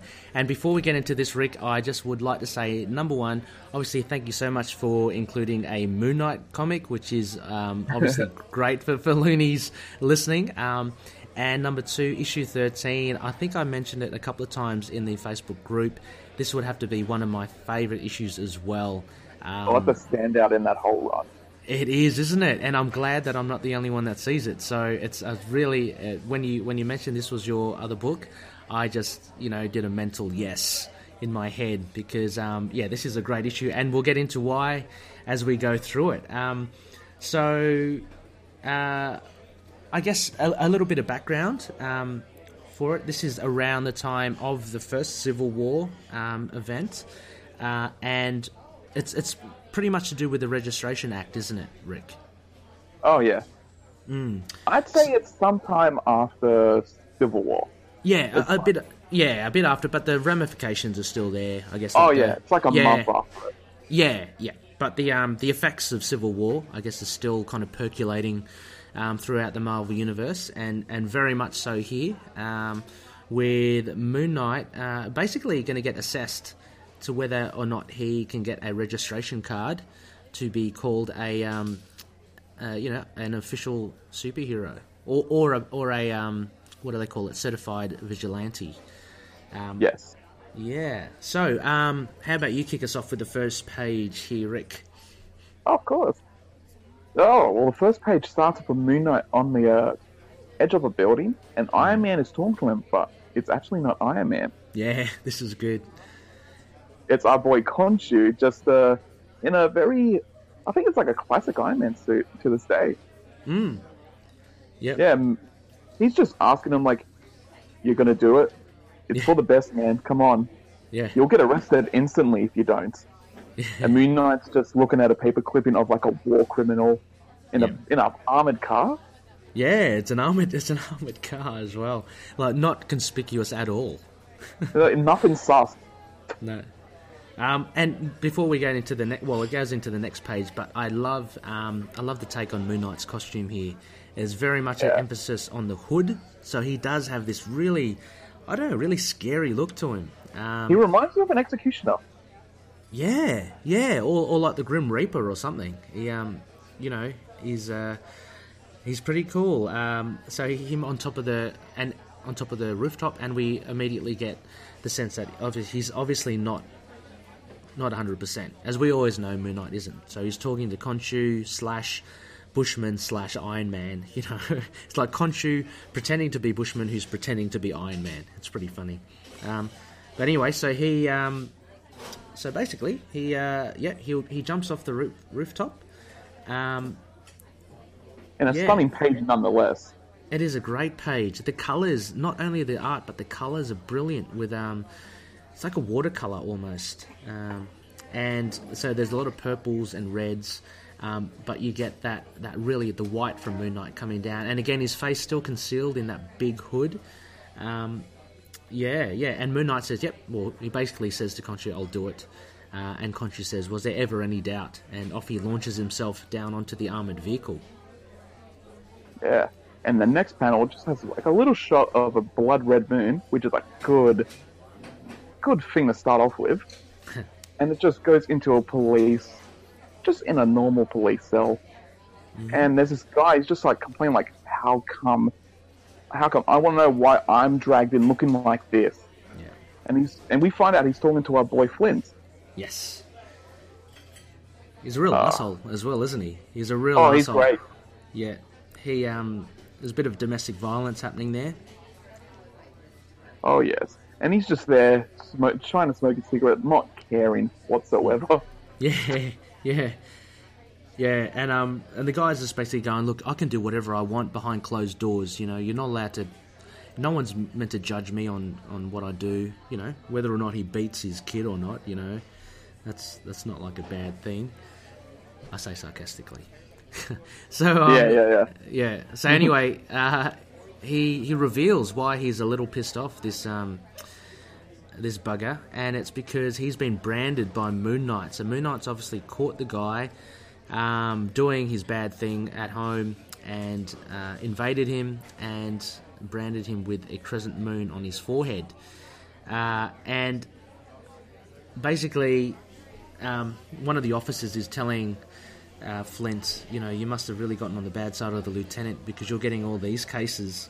Um, you know, why, why are you getting all these cases? But what Flint does, he takes out a Polaroid and he takes a, a quick snapshot of the guy um, sitting at his desk. Yeah. Yeah, and then next thing you know, the cop just like starts abusing Flint, telling him like, "Why don't you just get a digital camera? You know, there's the internet, right?" Yeah, yeah. And He's, uh, Flint, um, Flint, unfortunately, is like, you know, we've got to cut him loose. yeah, We didn't see him hit the kid. He just made a complaint. yeah. Yeah, and Then um, the cop starts insulting Flint. yeah, yeah, he does. Um, And then the, then the, poor guy's like, "Oh, you blew it. Wait till I come back and see what's going to happen." yeah, Then Flint's like, "Yeah, whatever." yeah. Get out. 'Cause- yeah, exactly. Because Flint knows. He goes, "Yep, we can release you. Um, that's fine, but you realise we're going to release you with him out there." And The he show the freak, and he shows the guy a whole lot of pictures of other criminals that he's taken Polaroids of as well. And they Can not I only keep, can I say one thing quickly? yeah, sh- sure. I think I know I what you're going love to the say. fact. Oh, I know. I love the fact that out of all these criminals, the one that sticks out is Tommy Wiseau, known for creating the greatest worst movie of all time, in The Room. Yeah, yeah. Just laugh every time. Yeah, I remember you posted that, that up on the Facebook group, and it is without a doubt it has got to be him, hasn't it? It's uh, it's hilarious, and he's right Oh. there, front and center. It's hilarious.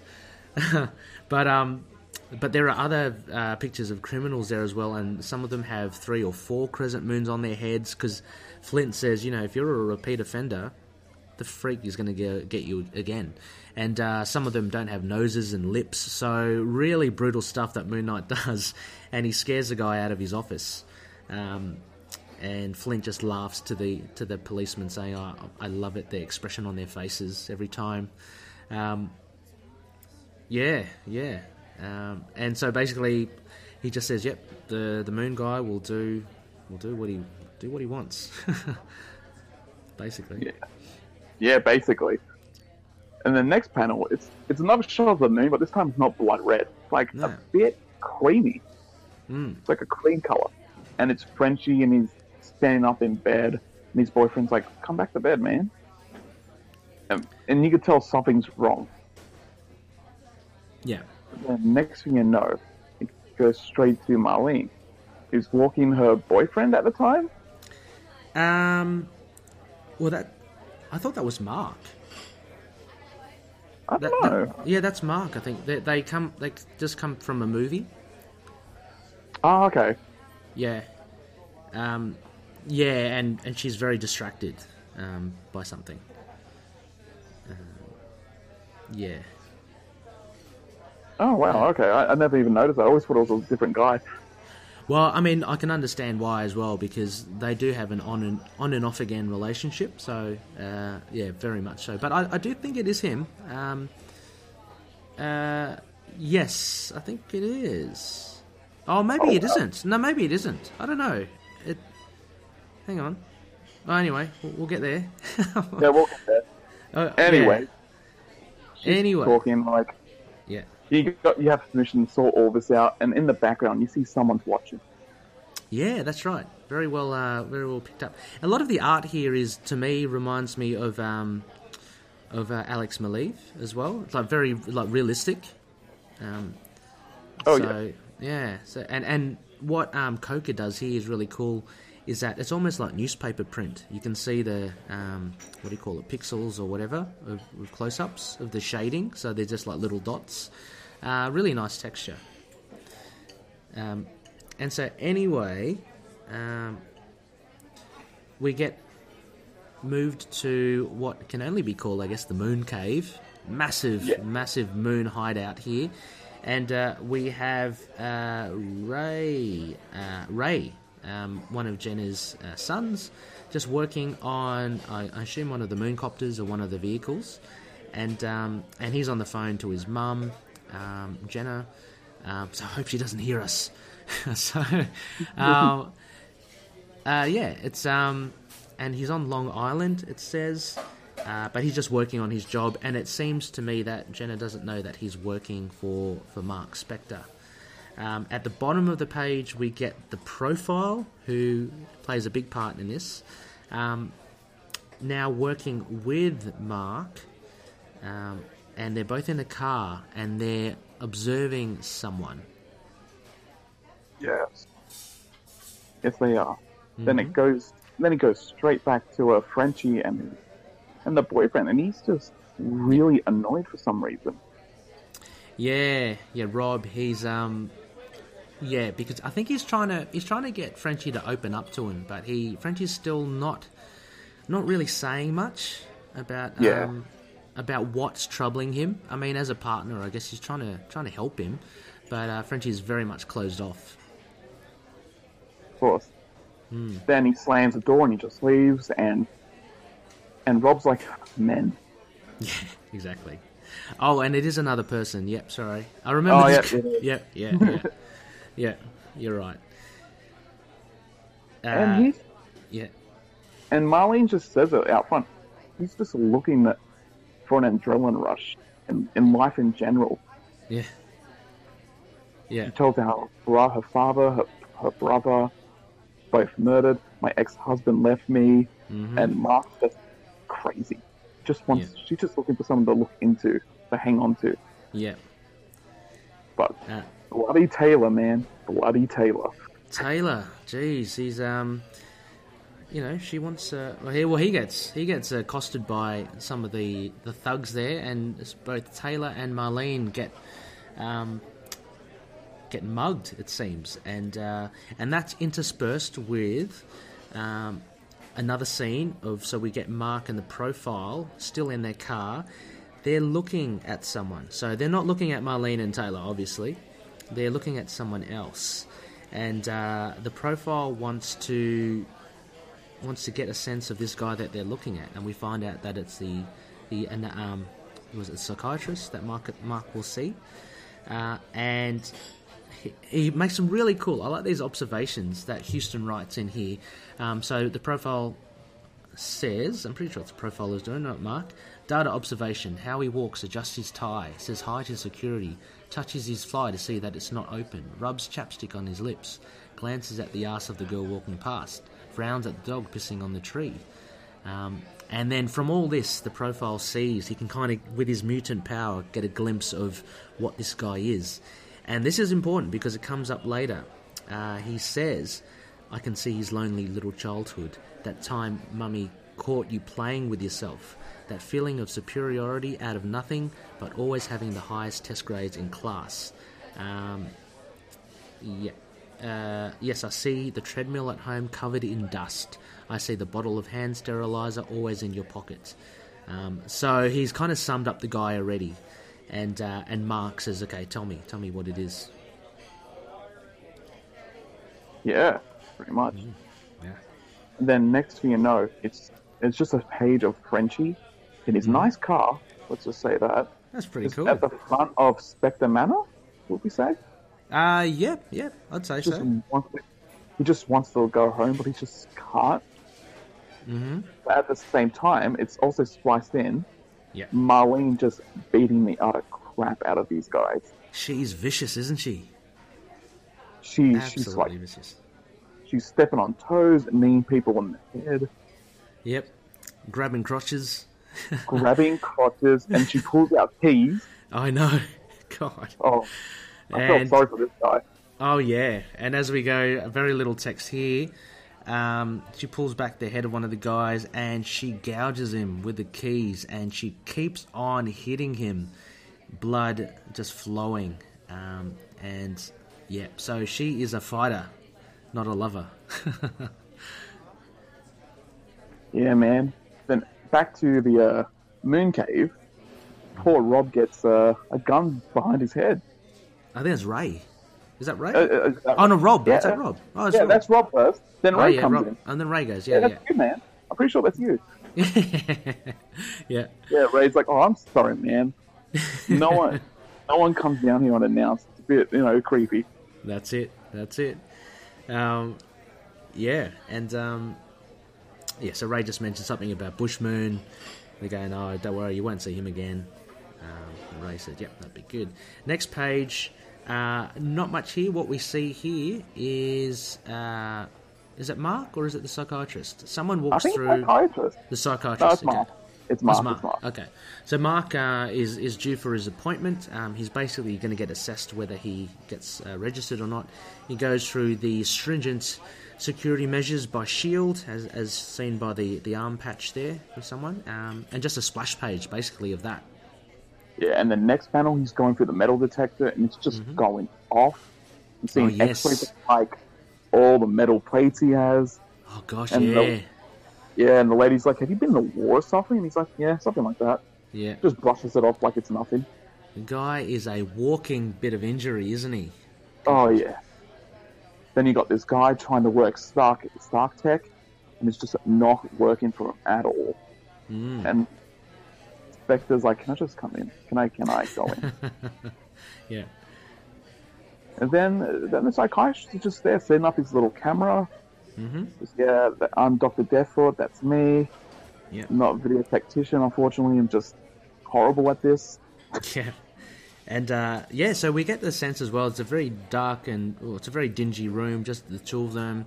It's pretty much just an assessment. Um, you got the blinds down. Uh, you got that soul camcorder set up.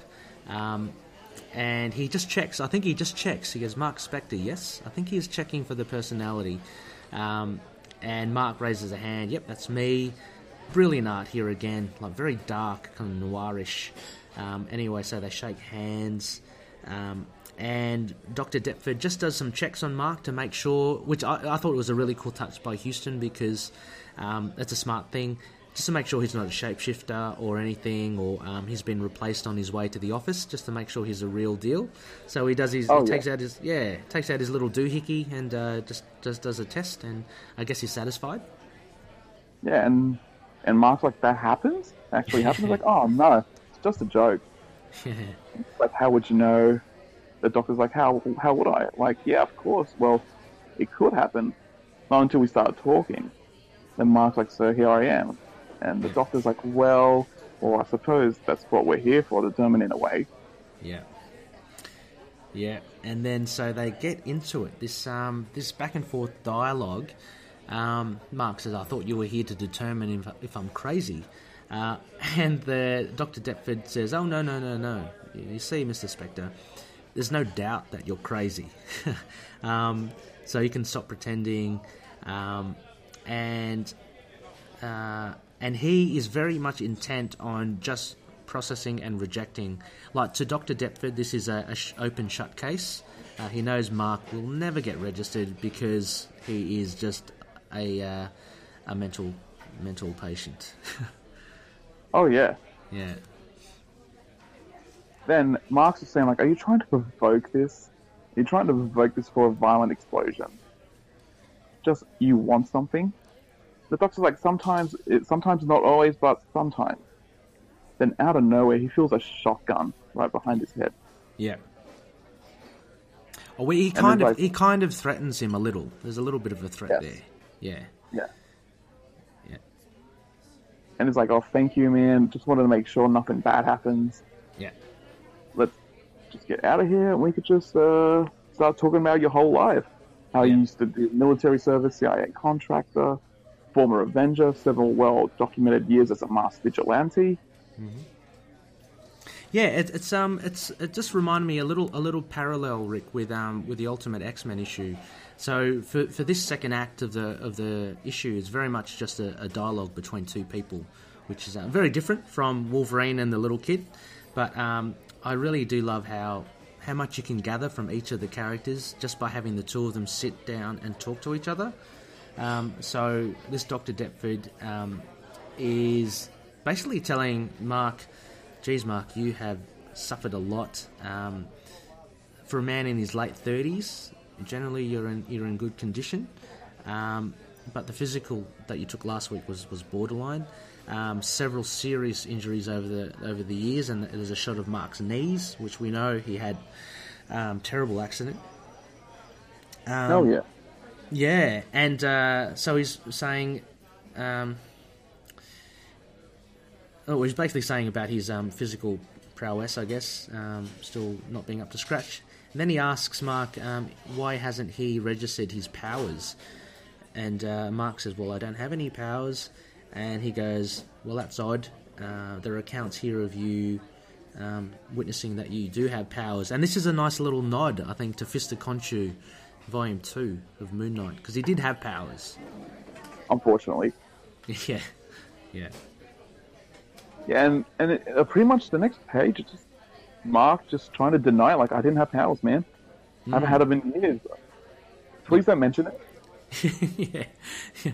Maybe there's a little something there that Charlie Huston's trying to tell us as well. Um, yeah, and it's got him then fighting in the um, in the jungles somewhere. Yes. Um, like I hated that costume, but it looks really good here. Yeah, it looks all right. Uh, yeah, his um his gold bracelets. Is, uh, Yeah. Pretty and then. Mark just says like, you know, powers, they're just overrated. yeah, yeah, exactly. He he pretty much prefers, and we have seen, and a lot of Looney fans know. He just gets in there. He does. He does the work. There's no nothing fancy. Moon Knight just gets the job done uh, as brutally as he can. And he says people can get hurt. And there's a beautiful splash page here of Mark in the foreground, Moon Knight looking almost like Grim Reaper esque uh, in the middle. And then there are just scenes of uh, the likes of Morpheus, Marlene, um, and just a couple of other people from earlier runs. I do imagine. I do remember. Yeah, I think so. yeah. I think that's that's actually from Fist of Khonshu. Um, those two references of that lady getting shot in the head, and of that other. Yeah, yeah. There was a yeah. I, I vaguely remember it. Um, but yeah, very nicely done. Yeah, and Doctor's like, you know, it's a wise answer. It's a holy of a character. I hope you understand it. And by the way, and he's like, as a as a smart ass thing to do, Yeah, what a dick. he pulls it open like, oh, the moon looks nice, don't you think? Yeah, yeah, And, and I love the page. I love the panel where it just just Mark just turns away, not to look at it. Yeah. And in the in the mirror, in the window, you just see our boy Khonshu just haunting him. Yeah, just pointing a finger at him. Um, yeah, yeah. But Mark, because Mark knows what he'll see, I reckon, and so he just doesn't want to have a look. Um, Not only what he'll see, what he'll do. Hmm. Yeah. Um, Especially how it used, especially how it was like a blood moon before. that's right, and it's kind of it's kind of eased off a little, hasn't it? Yes. Yeah. Yes, and the doctors are saying like it's establishing this. When we want to see what it takes, what's happening here is that your sanity and character are being assessed to determine what levels of cautionary alert should be placed over your file. Mm-hmm. And I just, I just want to see if we could accept that as a possibility. Yeah. And then, um, so he just says, "Yeah, I think it's better you know the circumstances." Um, and he goes, "You may, you may, if you like, terminate the interview at any time, but I can't say how that might affect the the influence of my assessment." So he's really kind of tr- trying to prod him, um, uh, saying, "Look, you know, if any wrong step that you take, uh, you, you're going to be out." You know. Um, and he's, and Mark says as a smart ass response, "Well, I can't get any crazier, can I?" And uh, Deptford says, "Oh, if I didn't know you better, I'd judge that as an honest response." Um, yeah, and then so he says that he'll interview some of his associates over the, the coming weeks. Um, and then he asks, um, he wants to tonight speak to possibly Jake Lockley and Steven Grant. Um, uh, and then I think it, it's whether it's a test or not for Mark. Um, but Mark responds, they they aren't. Uh, and Deptford goes, what? And he goes, no, they aren't real. They're just roles, aliases. So Mark's obviously trying to to show him that look, I'm not that crazy. Um, they're just roles. Uh, so he's trying to trying to convince, I guess, Deptford um, because you'd think he wants to get registered. So Of course, yeah. mm, Then the next panel, which it cop- it just shows how important the moon is in this whole issue. mm, Just see the moon. Then, it's like, oh, you feeling rested yet? Then out of nowhere, because I always think when Mark changes personality, yeah, his body, his posture, and everything changes as well. yes, yeah, Because I think when he becomes Jake, he just speaks in a New York accent, he does. Yeah, he's a bit more gruff.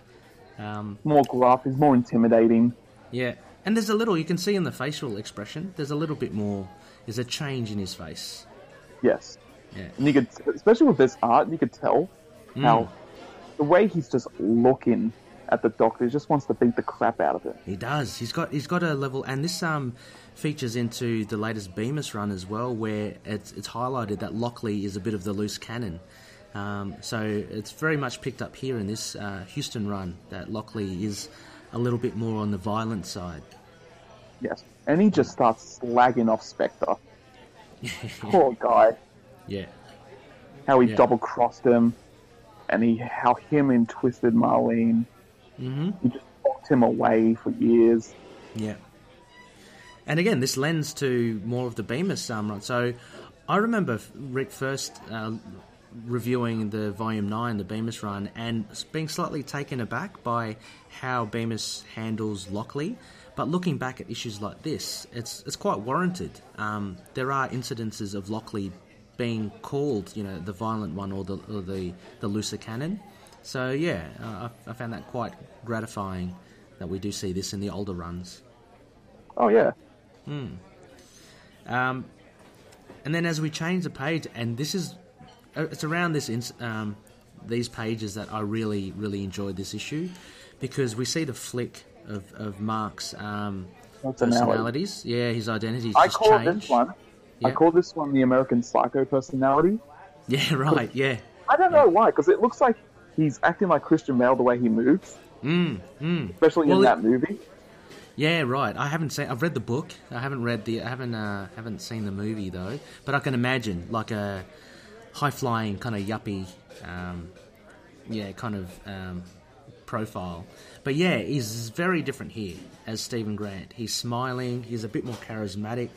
Um, his language changes as well, um, and um, yeah, uh, so he just mentions, of course, the whole thing was a wild misunderstanding. What I'd actually requested Wild was goose chase. directions. Sorry? A wild goose chase. A wild goose chase. Yeah, yeah. Um, so, yeah, Dear Jake is an able enough chauffeur, but he is entirely without a sense of humour.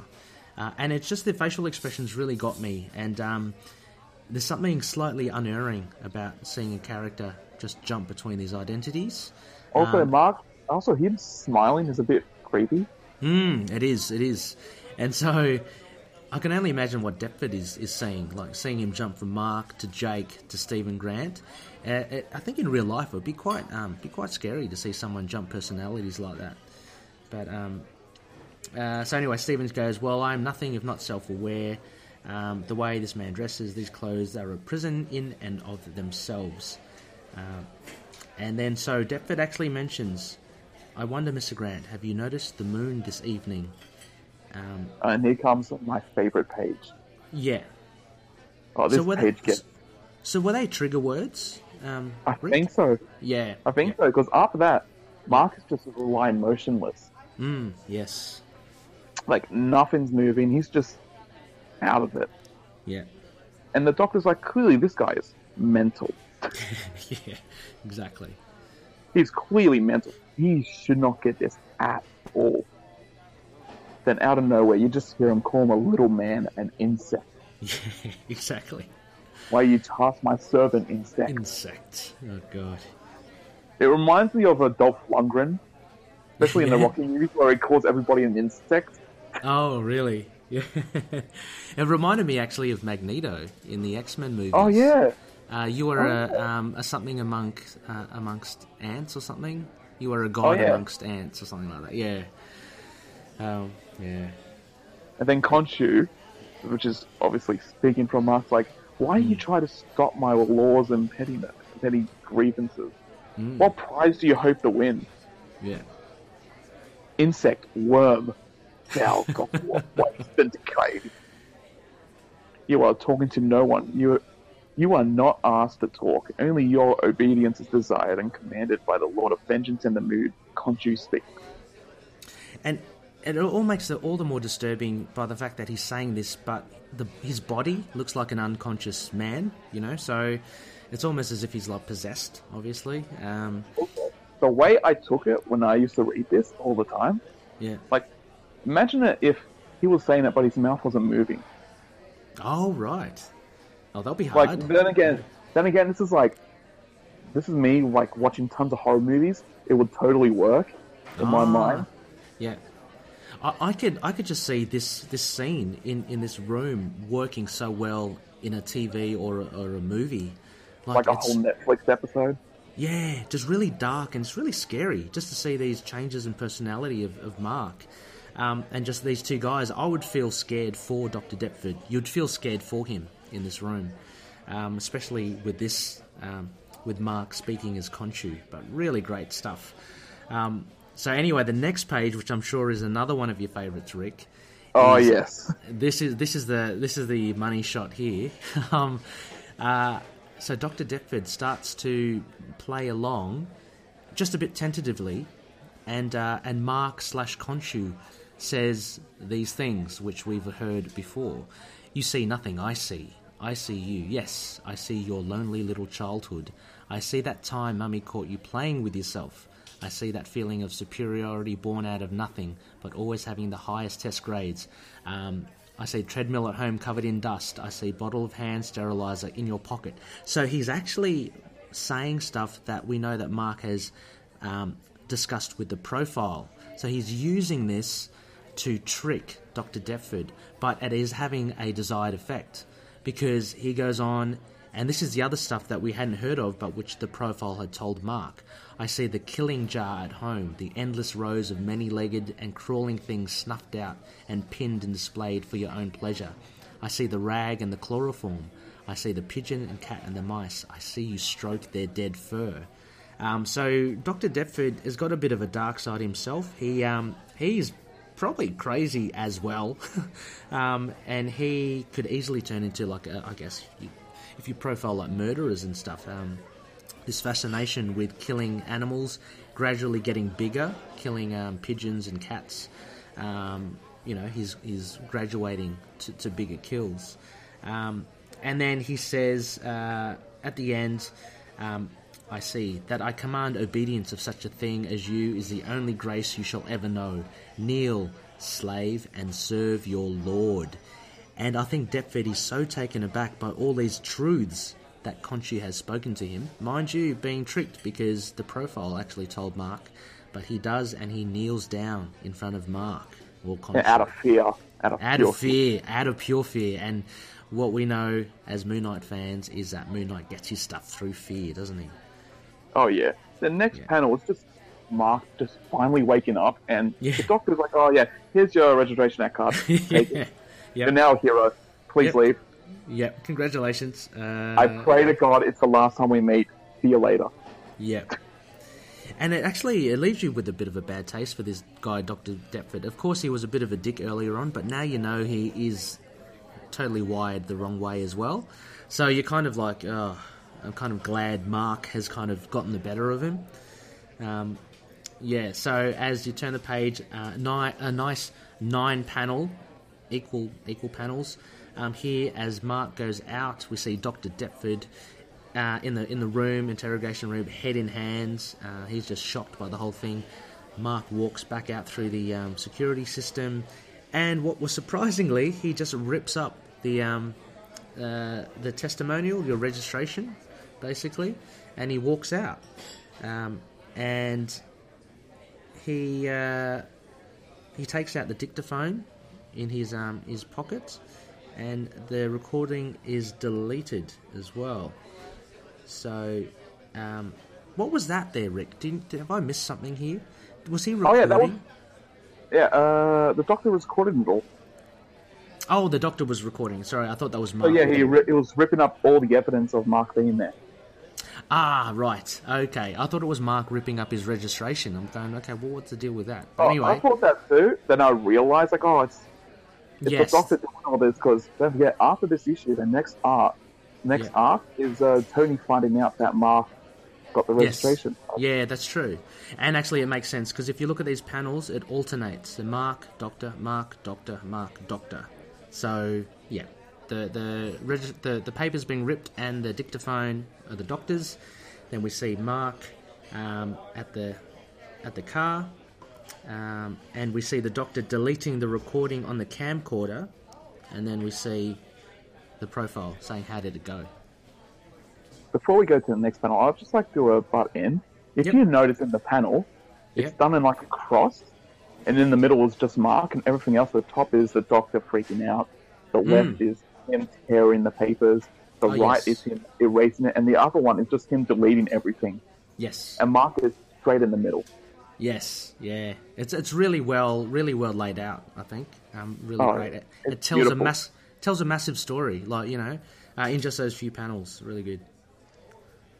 Then Mark's like, "Oh, it worked. It, it all worked. I had to make him believe it was like a problem and everything. Hmm. That license must be burning a hole in my pocket." And he just simply asked, "You sure he won't hurt anyone?" Yeah. And and Well, oh, the- fuck, well, what the- his name? Oh my god, Oh, the profile. the profile. Okay, Yeah. the profile's like, "Nah, it's just human." Yeah. Yeah. Well, he'll, he'll just say as well that, um, well, the profile, you, you take it that he knows him now because he's read him, and he says, yeah, he'll be impotent his whole life, so he won't hurt anyone. um, yeah, which I thought, which is reassuring as a reader. Going, okay, so this Deptford, he won't be, you know, we won't see him again and he won't cause any trouble. But yeah, you're right, there's a really cool thing there where Mark says he's evil. And the profile says, no, he's just human. And remember, he can say that because he's a mutant as well. So, um, Okay. yeah. Uh, so then what we do, we get cut through to um, we get cut to uh, to Mark now, uh, back to the beginning where we saw him in costume, um, and we have here the, the gentleman in that armored vehicle, the um, the war criminal. Let's call him not Kingpin. No, uh, a, a, uh, a smaller kingpin, uh, Milovich. Um, and anyway, he finds Mark in his car. So when, when Mark, or when Moon Knight took a dive from the rooftops, he uh, didn't crash through, he managed to get into the car somehow. Oh yeah, he got in all right. he did. And then the next panel is just the two guys sitting in the armor car, just like chilling out, and just on the radio, it's just people, it's just people talking about the whole registration, how it works. Yeah. The next thing you know, you just see a flood happen right behind them. The Yeah. guys just turn around like, what is happening over there? Yeah. Then the next page, they're being flung out of the front seat Yeah. and a and a gash of blood.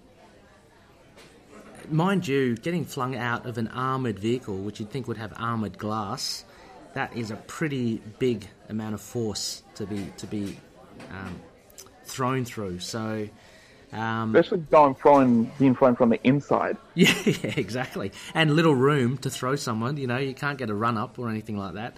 So, um, you know, questions out there whether Moon Knight is is affected by the moon or something because he he's strong as hell.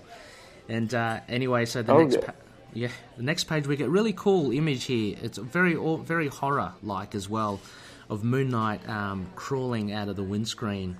You just see the hood again and just the two white eyes, and he reaches out for Milovich um, like a like a monster from a from a horror movie, and uh, and things just go red as uh, as Milovich screams. So again, fear and horror. Yeah. And the next page is just seeing Moon Knight just walking away from the armored car, which is covered in blood now. Yeah, And while the, while it zooms into the car, it's just a little radio playing saying like, "Oh, license will be issued with using of great discretion. Issued only to the individuals display a similar level of discretion. Individuals who know the proper use of restraint."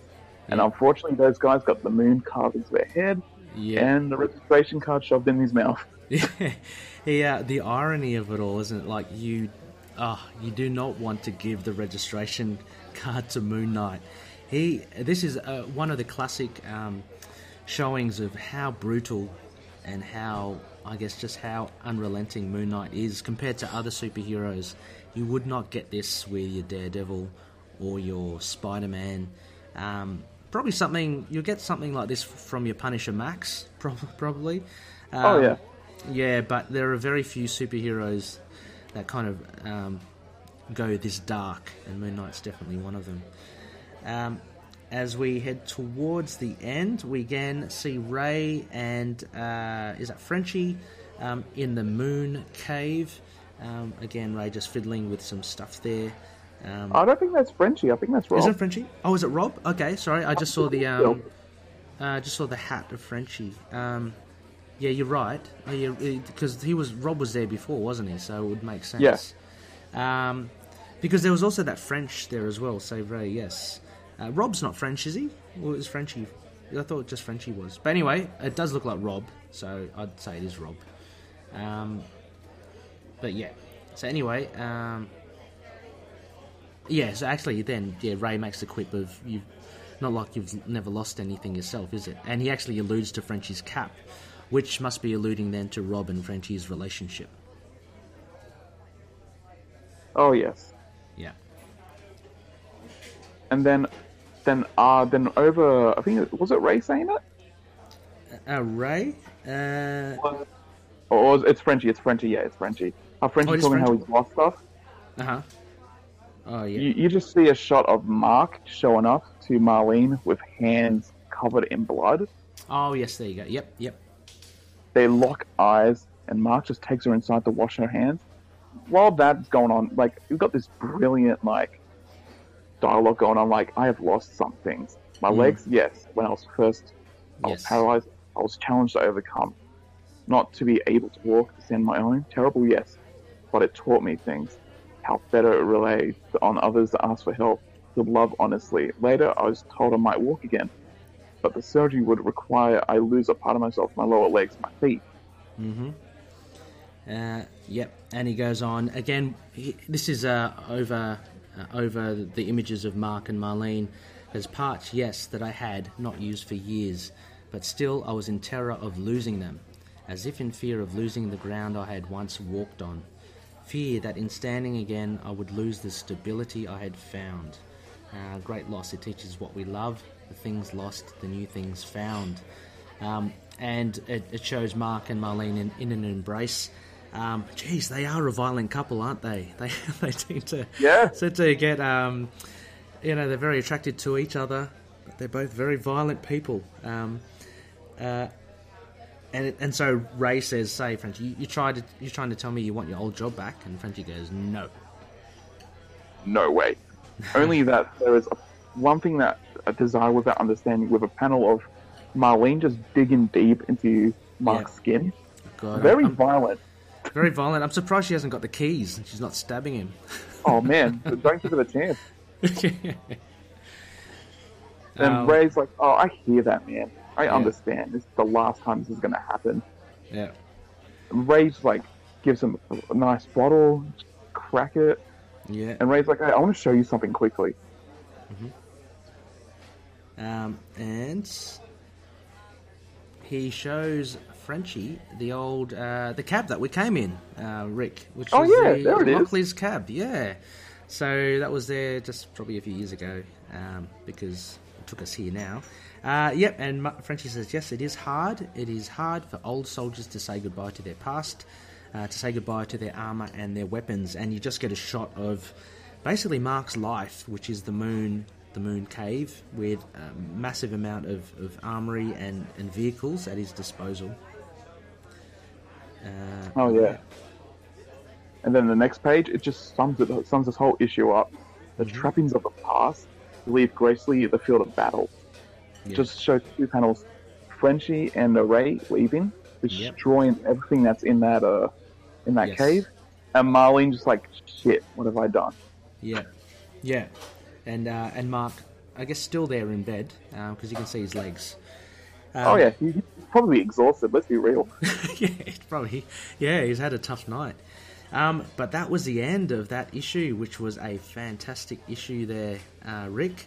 A really good issue. I hope we did it justice, Loonies, um, because it is certainly one to um, to read and reread if you haven't read it in a while.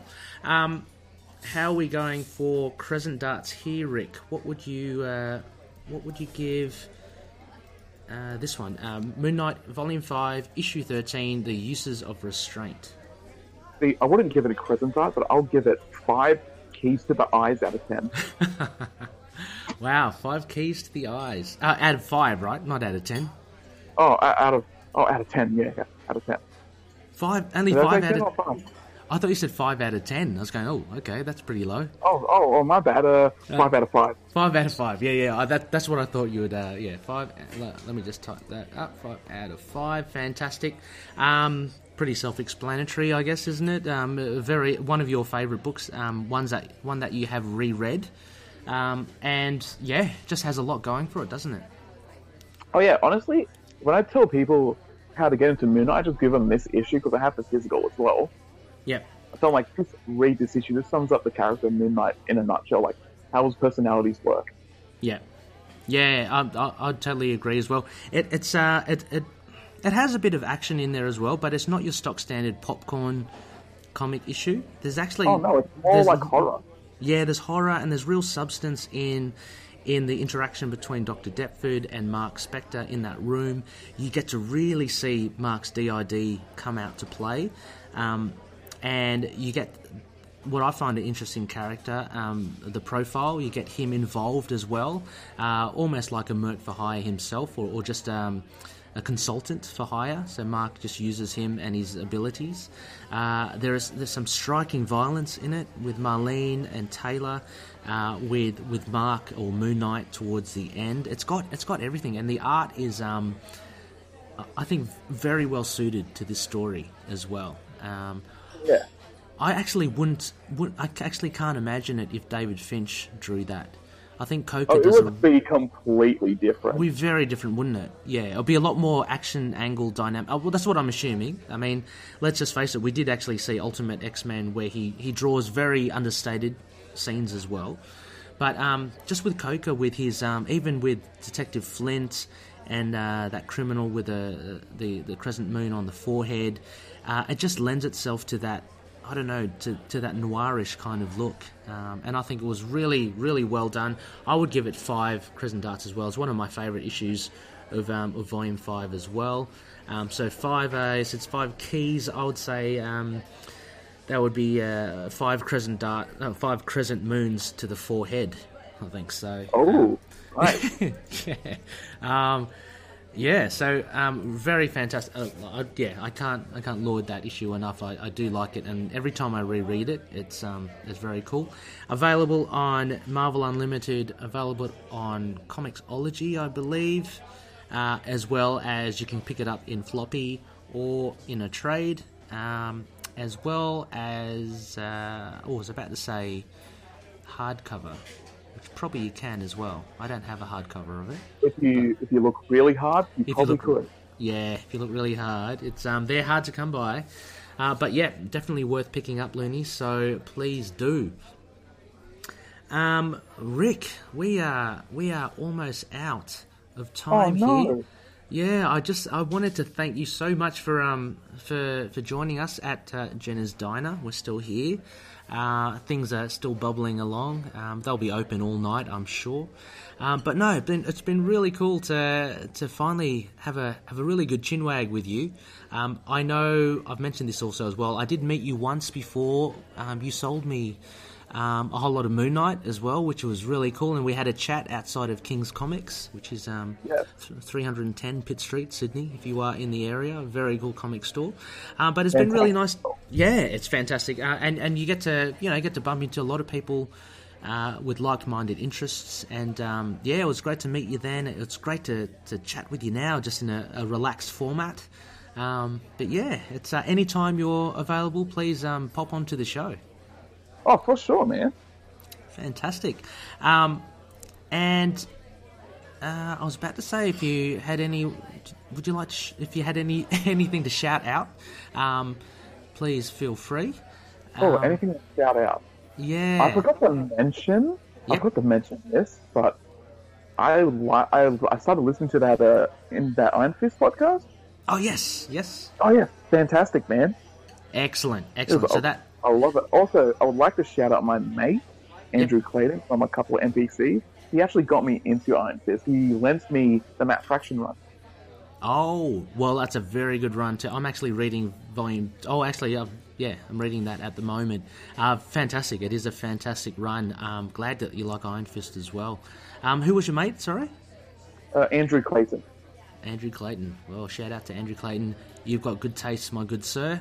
Um, and yeah, a shout out to Sons of the Dragon, the Immortal Iron Fist podcast. I know Connor McKenna, the, the host there, will be absolutely chuffed, Rick, that um, that you're on board listening to them.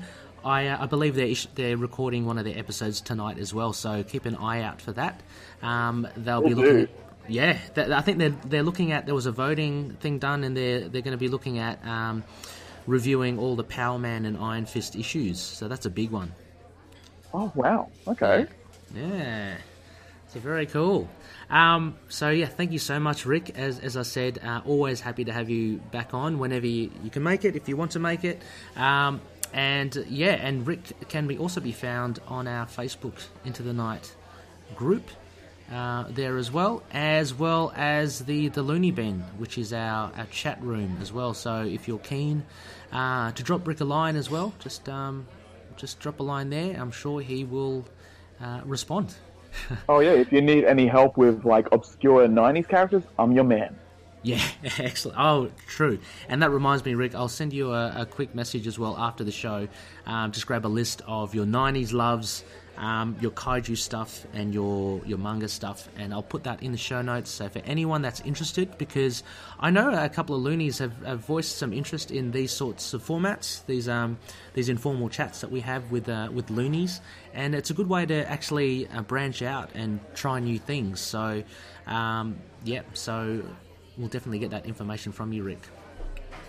All right. Um, excellent. So next phase, uh, we are going back to our classic run and modern run. Uh, we'll be looking at Hulk magazine, volume one, issue fifteen, uh, and for our modern run, we are looking at the final. Um, the final part to the um, the first arc by Charlie Huston. Actually, it's uh, Moon Knight Volume Five, Issue Six. So the last part of the bottom. Uh, Oh. we'll yeah. If, if you wanna if you want to weigh in on that, Rick, uh, you're more than happy. Um, I'll um, weigh in now. Actually, I might as well weigh in right now. Yeah, freaking yeah. love that issue. You love ah. There you go. That's uh, a sh- shining testimonial, loonies. So you must must pick that up if you haven't read it already. If you have, reread it again and get yourselves reacquainted for next week. Um, we'll also have Rebecca back to, to co-host with us, so that will be cool. Um, she's always um, she's always got great things to say, and it's uh, it's always a pleasure to have Rebecca on. So looking forward to that as well. Um, finally, uh, where you can find us. Uh, we have done a slight rejigger stuff to make things easier for you. So you can email us at itkmoonnight at gmail.com. Uh, we're on Twitter at itkmoonnight. Uh, Facebook is at um, facebook.com slash itkmoonnight for the page. And if you want to join our Facebook group, it is facebook.com slash groups slash that's right, ITK Moon Knight. So very easy to remember. Uh, we've also got a blog site, into the night podcast.wordpress.com. Uh, and also, we're on Instagram, Tumblr, YouTube. Just search for Into the Night with a K, a Moon Knight podcast, and we should be there. Finally, on all podcast catches, um, just search for us. Uh, we should be on the likes of uh, Stitcher, iHeartRadio, Spotify, um, Apple Podcasts, all of that stuff. So, yep, please um, tell your friends and uh, and keep listening if you ha- are doing so already. All right, Rick. I think for the uh, the finale to this, I think it's um, I think we should probably head into the mooncopter, and I can whisk you back home, give you a give you a quick lift. How about that? All right, let's go, man. All right, let's make our way to the mooncopter.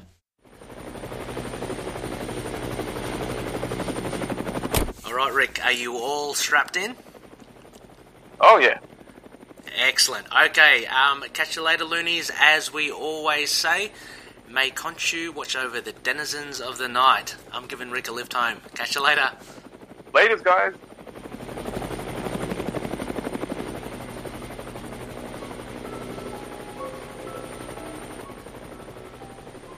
Moon Knight and affiliated characters, stories, and events are properties of Marvel Characters Incorporated. Materials used and discussed within the podcast are intended for critique and review purposes only under the fair dealing concept of the current Copyright Act. The views, information, or opinions expressed during the podcast are solely those of the individuals involved and do not necessarily represent those of the copyright owners.